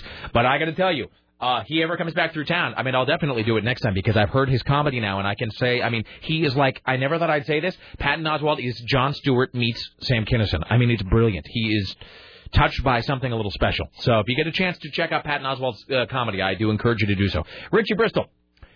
People have asked about this um, uh, Vietnamese tequila with this cobra and a scorpion in it. How did you I'm get eating this if you want past? put it back up. Really? Yeah. How did you get this past customs? Uh, Theoretically. They stopped us in customs, and they didn't like the fact that I had like 50 lighters. Not you, but your friend uh, Robbie Bristol. Yeah. Oh, it's so wrong. They opened up our luggage, and we had like 50 lighters, and they were more concerned about Why did you have 50 lighters? I was collecting lighters. They had a whole bunch of different types of lighters. You know, but it, food for thought. Maybe that's just a little uh, in the future. That's a little uh, diversionary tactic. They you were. know, you're smuggling napalm. Look at all these lighters. You know. Oh. So Sarah, Sarah is obsessed. Now, did you Say, I am obsessed with this. which one did you find the weirdest? The one Um, with the, um, the one with the scorpion, or the one with the garden snake? It's just more yeah. packed full of badness. Do you want to smell it? No. Okay. Yes. No. Kind of. Yes. No. Yes. I do. Okay. ginger. All right. It smells amazing. I've, Only if you smell it. I, did. I smelled it on Friday. And if you if you like swish that t- thing toward I'm me not- or like shove it in my face, I will punch you. I'm going to hand it to you. Okay, Sarah. Would Rick do that? I'm scared. Okay. I'm going to set it over here. I'll let you walk over. Are you gonna open it? No, I'll let you. I, no, because I don't want you to think I'm going to screw with you somehow. I mean, I wouldn't do that, but I. That you do that. I know. I'm just saying. Wait. Okay. Come over here. I'll let you uh, stand by my mic. All right. Okay. Oh, I don't know if I want to do this. My hands keep. Richie, will you do this? My hands keep slipping off the. Uh... All All right. Take, take Should I a just smell. smell the cap? You got to either do it or not because it's Okay. open. Oh, that smells like alcohol. All right. Oh, that smells bad. Yeah. I think I have it on my fingers. Now touch the button. Touching my skin. It puts the uh, tequila on its skin. Yeah, that smells like very, very potent alcohol. Yeah. Uh, with ginger and scorpion. Floating scorpion. So they're going to actually drink Pickled, that. pickled cobra. I don't really know the answer. Has to that. Aaron seen it? Oh, he was here on Friday. Richie brought it on Thursday. Because here's the thing: because on Thursday on the Halloween show, Aaron brought Romulan ale, which is you know potent. Um, and, and then Court brought in real absinthe from I think Scotland. Court brought in some the real deal absinthe, and Richie was just like, you know what, you got. And Richie totally was like, Richie was badass about it. Richie was just like a gunslinger. He's like, you don't know. And he just like, pulls them back out like guns, like pistols out of his holsters. Richie's like, check this out. On the counter. And then he's just like, bam, done, I'm out. So no warning, you just brought these to work? No, well, I they were talking about it, so I had somebody go get it for me. Yeah, I mean, we didn't know. He, Richie did not tell us what he was bringing in. Richie was just like, look at this, boom, Brooklyn, you know, and he just put it down and like, it, you know, for the win. So it is unreal. So again, I encourage you go to uh, a, uh, myspace.com slash am970 and, and our thanks to Richie who's been maintaining that site really well, by the way. Uh, I wonder how many views that video has had now. I do not know. I uh, encourage. Really? I don't know. I could look again. I uh, all right. Um, Tim Riley, if Tim Riley, if you can hear me, Tim Riley, can you hear me? Uh, if you can uh, come to the studio, if you have, I'd like to do the top five here. Uh, a, so I can make sure we get it done, and B, because uh, we start to talk to Fat Boy later on in the hour, uh, and I want to make sure we know we're on time. This email says this is from Aaron. Maybe Fat Boy is still feeling the sh- uh, the shame of his total and complete ponage at seeing it when he blew it at that Edward Scissorhands question. Um, by the way, you want to be in a loud, obnoxious uh, room. A room of about 12 geeks. I mean, Aaron, myself, Scott Daly, Jason Crump, Fat Boy, all playing Scene It, which is like Trivial Pursuit, but with movie clips. I thought there was going to be blood at one point. Uh, so what was the Edward Scissorhands question? well, because for like some of them, some of them are visual clues where it'll say like identify the movie the following scene comes from, and it'll be like pixelated, and then it slowly comes into focus, and it's the first to shout out, you know, like oh that's from you know Mhm. Ghostbusters, and you know one of the tie-breaking questions was like from what movie does the following scene come, and it does the slow pull out, and it's Winona Ryder dancing in the snow at, at the end of Edward Scissorhands. And but I mean, it was like and you, Fat Boy missed that. well, it wasn't. It was. It's a matter of some debate because immediate because it's a room full of nerds, and so immediately all twelve people are like Edward Scissorhands. Uh, uh, But I mean, it, but like all of us shouted it out because it was an all play or whatever. So all of us shouted out, but like Court, uh, Court, Court uh, Fat Boy and Aaron were each convinced that they had gotten it. I bet things got awkwardly Oh, ugly. they got like it escalated to like nuclear. Like they were in each other's faces, like within half a second, like full on, full of like screaming at each other. I mean, not angrily, but I mean like geek pride. I bet there was some anger there. Well, a little bit drunkenness is what there was, but it was like geek pride screaming. Like, because we were all like, well, who knows? Maybe you know, maybe we should roll again and do a tiebreaker. But they were like nose to nose in about half a second over who identified Edward Scissorhands It's faster. Uh, and uh, I think we ended up doing a tiebreaker question, but I, I can tell you, God, Fat Boy was angry about that the rest of the night. He was just like, he was like, F that, I totally had that Edward Scissorhands. So, anyway. Uh, well, it looks like there's no Tim. I, I think he's probably uh, cutting some uh, news or something. So we should probably break so we don't get terribly behind. How say ye? Let's do it. All right. Oh, I, I wish we had a longer show today. There's so much to get to still. Uh, we come back, top five, Fat Boy Roberts, and something sexy. Stayed at the uh, Rick Emerson radio program. I failed at the post. Good golly, Miss Molly.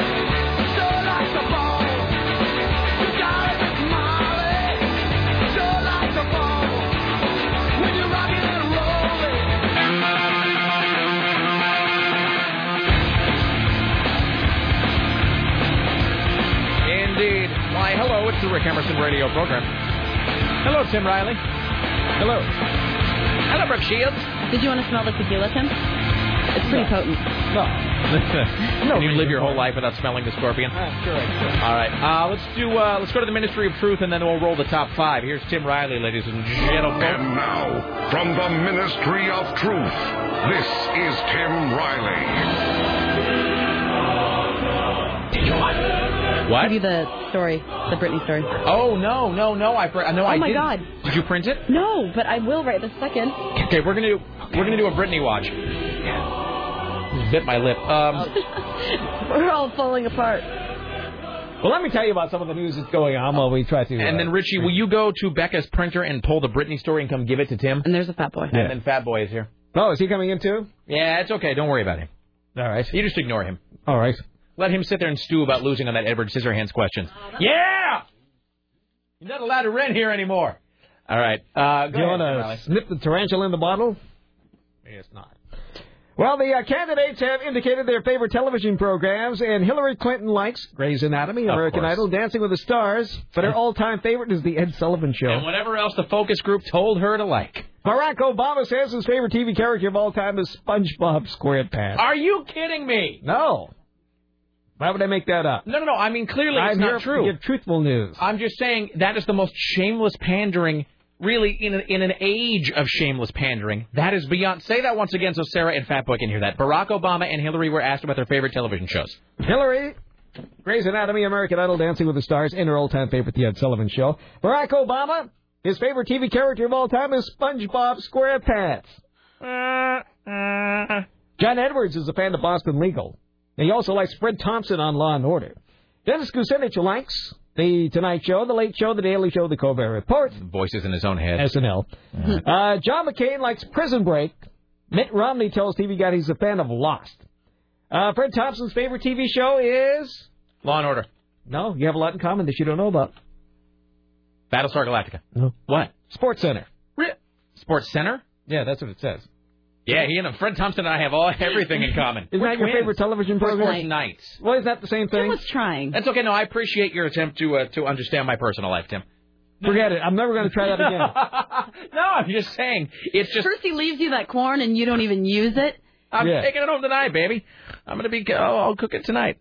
No, that's all right. Promise? I'm just. I'm still back. Yes, I do, and I will eat it tonight. I promise. And I'm still back on the SpongeBob thing. Uh, It's not even that you. I, I expect honest answers out of politicians, but I expect the lies to be well crafted and at least somewhat palatable, right? Like the lies got to at least kind of go down, or is what's the point? I suppose. So, all right. Well, whatever. All right. Let's uh, do a, uh Britney watch. here's your Britney watch.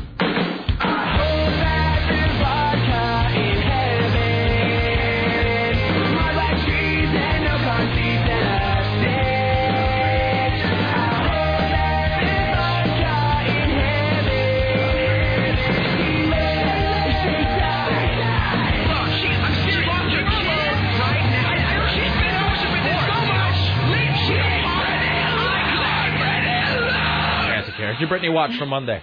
Britney is planning to adopt two Chinese children.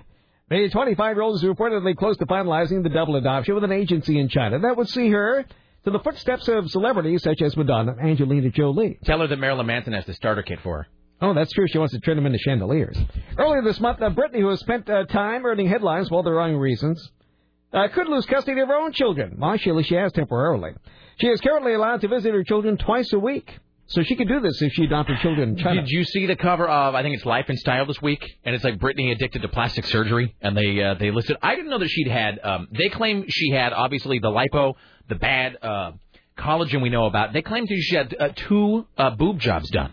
Which, oh yeah. Well, see, I didn't. I mean, Well, I did you think she had any boob jobs done? no. I mean, I figured it was like Madonna, where it's all just carefully uh, applied lifting and padding and structural underpinnings or whatever. I didn't think it was. I thought it was all um, clothing with Britney. I didn't think it was surgical. Uh, they also claim this tabloid, News of the World, so we know it's right. Uh, it says that Britney is spending twenty-five thousand pounds. It's about fifty thousand dollars planning her own funeral. oh, that's so great! Really?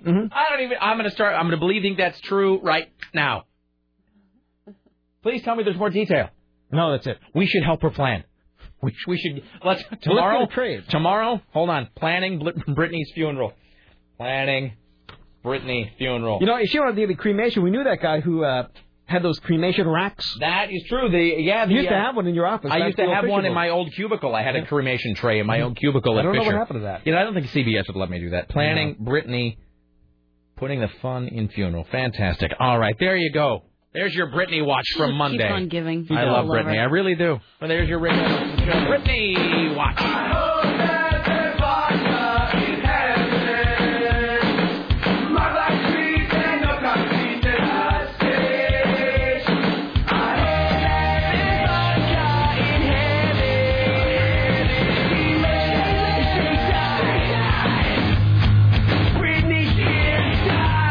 This is Nickel Arcade. Uh, we'll do the top five here in just a moment. Let's welcome now to the Rick Emerson Show from Court and Fat Boy on Rock 101 KUFO, Monday through Friday, 7 to midnight.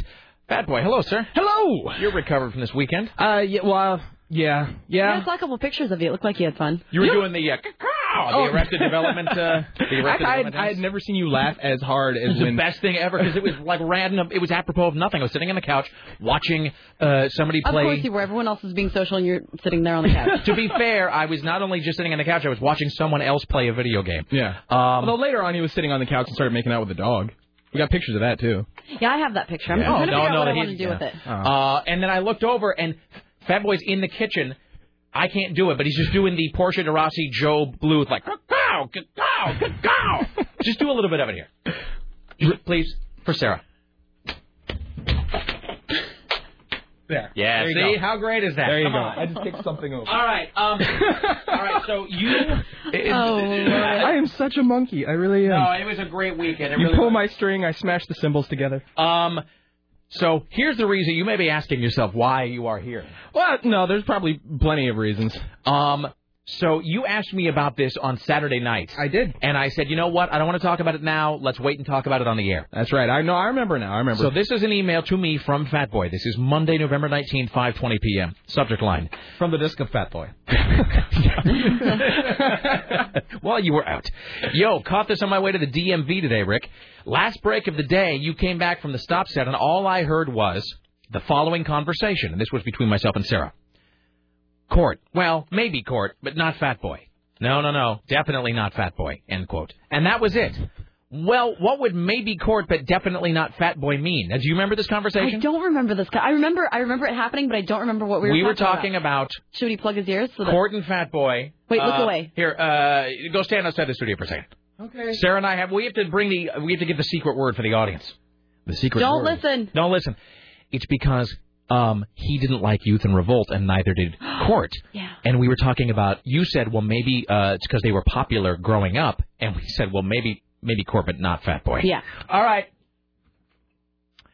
Okay. Yeah. So here's what this conversation was about when you heard us saying maybe Court but not Fat Boy. Okay. We should just let him guess. Do you, do you have any? Ga- yeah, that's a good. Good for you. Look at you. All right. I honestly had no guess. Um, I, we were talking about it when we were all at the uh, the screening of The Mist that Monday night, and Court figured it had something to do with gay sex, but that's just Court. He's German. I think he just he just defaults to that at any point. That's just that's his go-to. Yeah. No, as you know, we had very very much endorsed the book Youth in Revolt on this program by C.D. Payne. Ah, yes. And you know so that was actually what started the sort of de facto Rick Emerson show book club, Mhm. whatever it is, because we were like Youth in Revolt, you got to read it. Youth in Revolt by C.D. Payne, you have to. Um, and so Aaron comes up to me a while back and he's like, Hey, he's like, you don't want to know this. But Fat Boy hated Youth in Revolt, and so did Court. and so, which is fine. Look, it, it, which Oh, yeah. it really is fine. I mean, I, I was hoping you'd like it more for your sake than for mine. Doesn't matter Yeah. to me. Uh, you Yeah, know, it's not like you wrote it. Yeah, Yeah. it doesn't matter to me. I don't care. Uh, it- but we were discussing because Sarah and I both love that book, and and again, and I- I'm not trying to challenge you on it. I'm just saying, for the most part, the people who've read it have really liked it. And we were discussing, well, why is it that that you and Court wouldn't like Youth in Revolt? And Sarah said. Well, you know, because the thing about Nick Twisp is he's so self-centered and such an ass and just Yeah. such an atavistic jerk. And Sarah said, "Well, you know what? Uh, that's how most 14 and 15 year olds are. Maybe uh, Court and Fatty were just a lot more popular growing up than we were."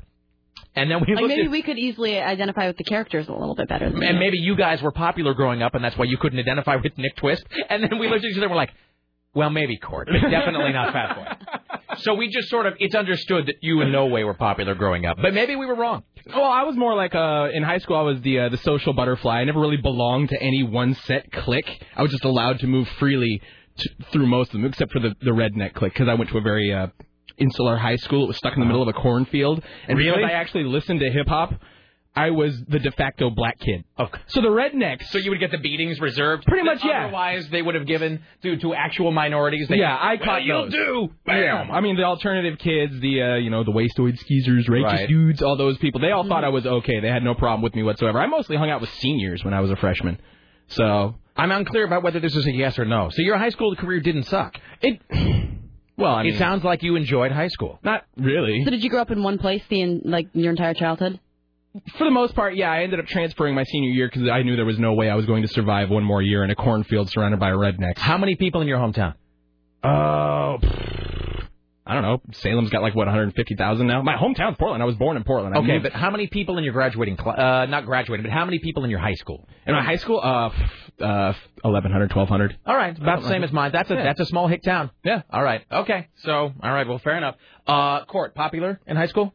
Do you know anything about his adolescence? I'm I'm pretty sure. No, it might have been somewhere around the same. I don't He think he was. like a guy who got beaten down a lot. I don't think he was unpopular. I think. Well, his his idol. This this probably says everything you need to know about his high school career. His idol is Lloyd Dobler.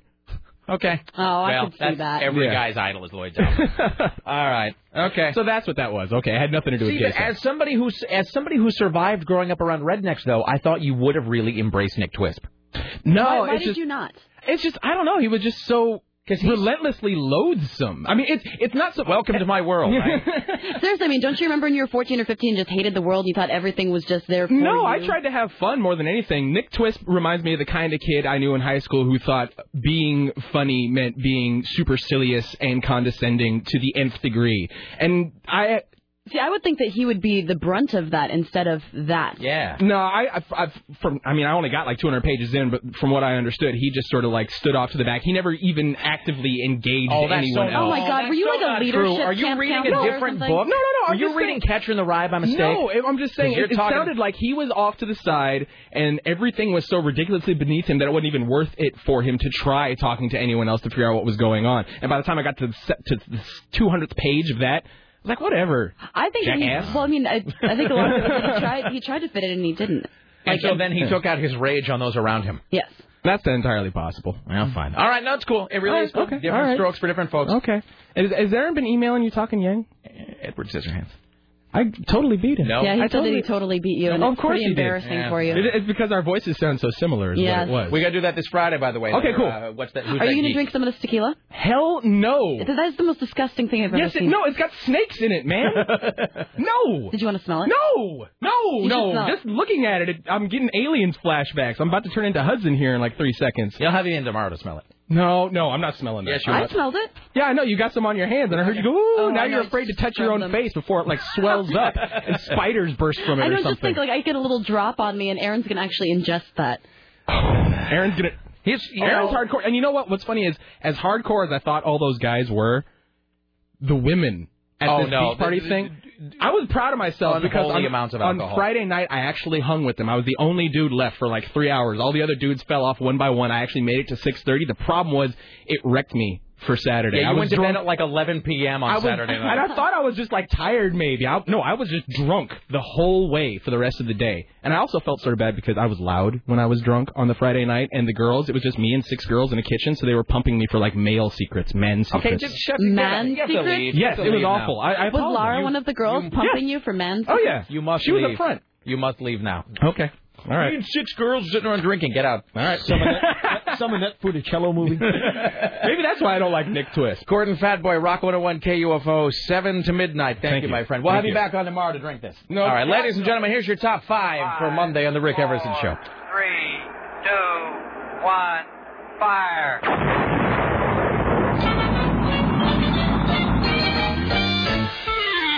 Counting is wonderful. Counting is marvelous. Counting's the best thing to do. The Cobra videos had about 100 views in the last 90 minutes, by the way. Excellent. Counting is ecstasy. All right, ladies and gentlemen, here is Tim Riley with today's top five. And as we often do, we spin the great and almighty wheel of time, letting us take it where it may. And it stops on October 15th, 1983, a year of promise, potential, and change. Let's examine the musical records in that nick of time. I hate every single one of these. I had to play all these on October 15th, 1983. Yeah. Audible. The Stray Cats, Sexy and 17. I don't think you could. Uh, I don't think you could release a song anymore about a hot girl you want to bang who's 17. How much do you hate Brian Setzer, Tim? I don't really like Brian Setzer either. You know, I feel like I'm supposed to, but I don't. That's exactly how I feel. Like I feel like I should. I have a lot of friends who sing at karaoke. Mm. Number five. Kenny Rogers and Dolly Parton Islands in the Stream. Oh, I love this song. Pull my fingernails out. if I punch up this cart one more time.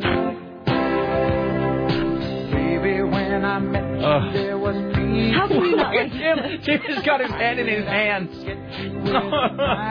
I, I envision a, a six-hour Saturday afternoon airship playing this two or three times.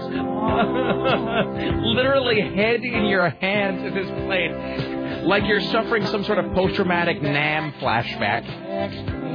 Well, the funny thing about this time was, it was it was har- half cart, half CD. So some of these I had carts for, some CD, and that was extra special oh. to play these three times on the CD. okay, let's move along now to number four. No. Through this. Like we don't even get to hear one. I know. I'm This sorry, is 1983. We can move on. There'll be others, Sarah. It was only 24 years ago. Number four is Spandau Ba- Ballet, a great bathroom song. This much Yeah. is true. Six minutes and 21 seconds. I was just going to say, that's 621 of bathroom time. I'll also be microwaving a burrito upstairs. I don't think we had a microwave back then. I don't know if We we next did door to a day old bakery, though. Really? Yeah, it was great. I remember uh, we had a microwave. We didn't have a toaster oven, which you think we would have had. So I had to microwave those Tony's pizzas. But the thing is, those aren't supposed to be microwaved. They're supposed to be oh, toasted. But I would microwave them because it was all I could afford to eat, and then they would just be goo. A sponge with blood on them. exactly. I hate this song. Oh, I can't take. Oh, I, this song fills me with anger. Are we gonna get to hear any of these Sorry. songs? Sorry, you, you young kids. You. Uh, I don't mean to torture Tim, but This is torture. not just Fine. him. I had forgotten all about this year not too long ago. Uh,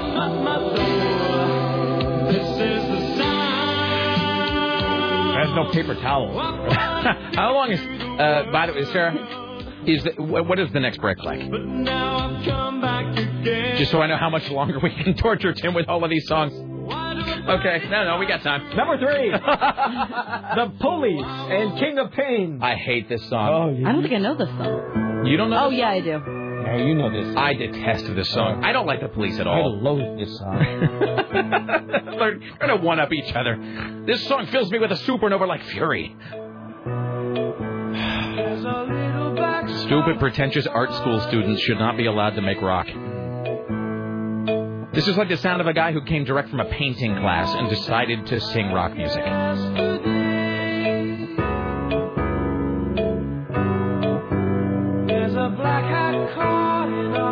You know the Like, thing why about can you hate this? I mean, If you worked in music radio about this time, I was going to say, if you There's had to nothing play really this. going on in this song to hate. It's just kind of there. But imagine having to play it Three or four over times. and Yeah. over. You know what it is? Eggplant doesn't have much of a taste, but imagine if you were force-fed eggplant three times a day for 10 years. It's like these disc jockey jobs never get any better, do they? no. Maybe if I move a few miles away, they'll get much better. Maybe the playlist will be different in Snohomish. and you know, these guys just did this huge, or I guess they're doing this huge reunion tour, which is weird because I don't really know anybody that's like, the police rock! I don't really know anybody who's a big police fan. I hate them, and there are people who are indifferent to them. I don't really know anybody who's all about the police. Oh, I hate this so no, much. actually, I don't either. There's more to hate. At number two, Air Supply making love out of nothing at all. I have to say that I oh, love this Jim song. Steinman. And you can tell. let this play for a little bit? Let me just jab out my ears with a sharp object. When Joni and I worked together, we'd listen to the best of Air Supply. Now you can tell this was a Meatloaf song, or supposed to be. Here's how you can tell this was written for Meatloaf. Because it has that line about I can block every tackle at the sound of the whistle, I can make all the stadiums rock. Look at these guys, and you know that they don't block tackles at the sound of any whistle. But that is a line that would come out of Meatloaf just fine.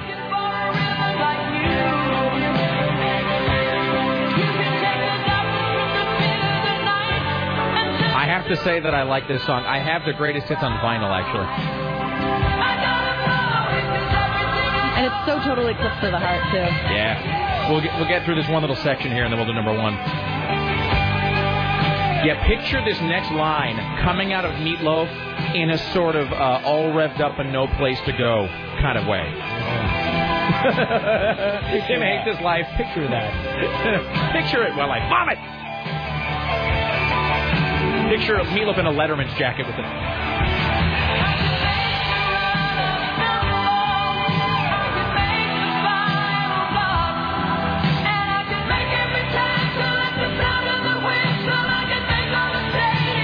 Yeah, this guy cannot make the stadium. No, and he doesn't. And he doesn't block a fumble at all in any sport. Hi, Tim. Tim is so anxious for this to be done. He hates this. We're just going to keep you here, right? Number one. Bonnie Tyler. Totally eclipse of the heart. It was Jim Steinman's year. Uh, this may be the only time this has ever happened in music history, by the way. Bye, two, Tim. two songs Are by. you sure you want to stay? Yeah, Tim, we got four minutes of this. Tim Riley, ladies and gentlemen, greatest newsman in the history of the world. Back at four, five, six, and seven, all the way through. Well, like us. Um, this may be the only time this happened. Two songs by this by different artists, but by the same songwriter at number one and number two. I mean, I can't think of that's ever happened before. Two Jim Steinman songs, you know, two songs by the same comp- composer, but different artists. Well, you probably don't know anymore because a lot of people don't talk about the songwriters because all these young people pretend like they write their own lyrics. That's true, and it is all like Neptune stuff. Mm. Now the Neptunes have probably done it actually, and everybody pays to get their name listed as the songwriter these days, like Britney. Tim's hatred was palpable. Yeah. He seems actively uncomfortable. He's just like rattling his paper full of rage. All right, I'll let this play. Uh, back after this to wrap it up. It's the Rick Emerson Show.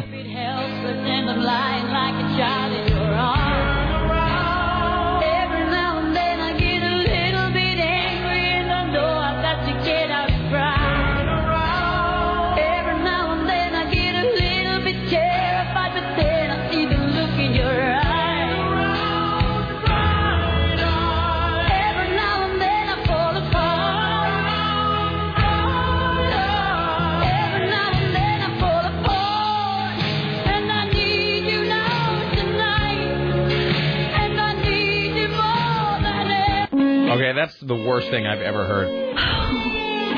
Yeah, we should really give that some thought. Really is wrong. All right. Uh, how long do we have here? Uh, about 20 seconds. All right. Let's see here. I'm just getting the thing ready here. Getting our end of show clip ready. All right. Uh, well, we want to thank CNN radio correspondent Steve Kastenbaum and Rachel McGrath, uh, who I think likes me just a little bit. I think she does. I think you guys just um, have communication problems. It's a little bit of a, you know what? We have a pleasingly clashing relationship. Uh, also, Fat Boy from Rock 101, uh, KUFO. Uh, Court and Fat Boy tonight, 7 to midnight, of course. Uh, let's see. Join us tomorrow. I don't know what's happening tomorrow. Uh, but join us tomorrow anyway. Rick Emerson Show produced today and every day by the lovely and talented Sarah X. Dillon for AM 970 Solid State Radio, a proud member of the CBS Radio family. In the newsroom, Tim Riley, and on the phones, Richie Bristol, the gatekeepers, Dave Zinn. Uh, imagery and web mistress is Bridget from upstairs, and of course CBS Radio Portland marketing guru Susan Reynolds. Uh, as always, my friends, thank you for listening. Uh, be safe. Don't let the bastards grind you down. See you all tomorrow. Like us next. Donna Mike at seven. Be safe now. Bye.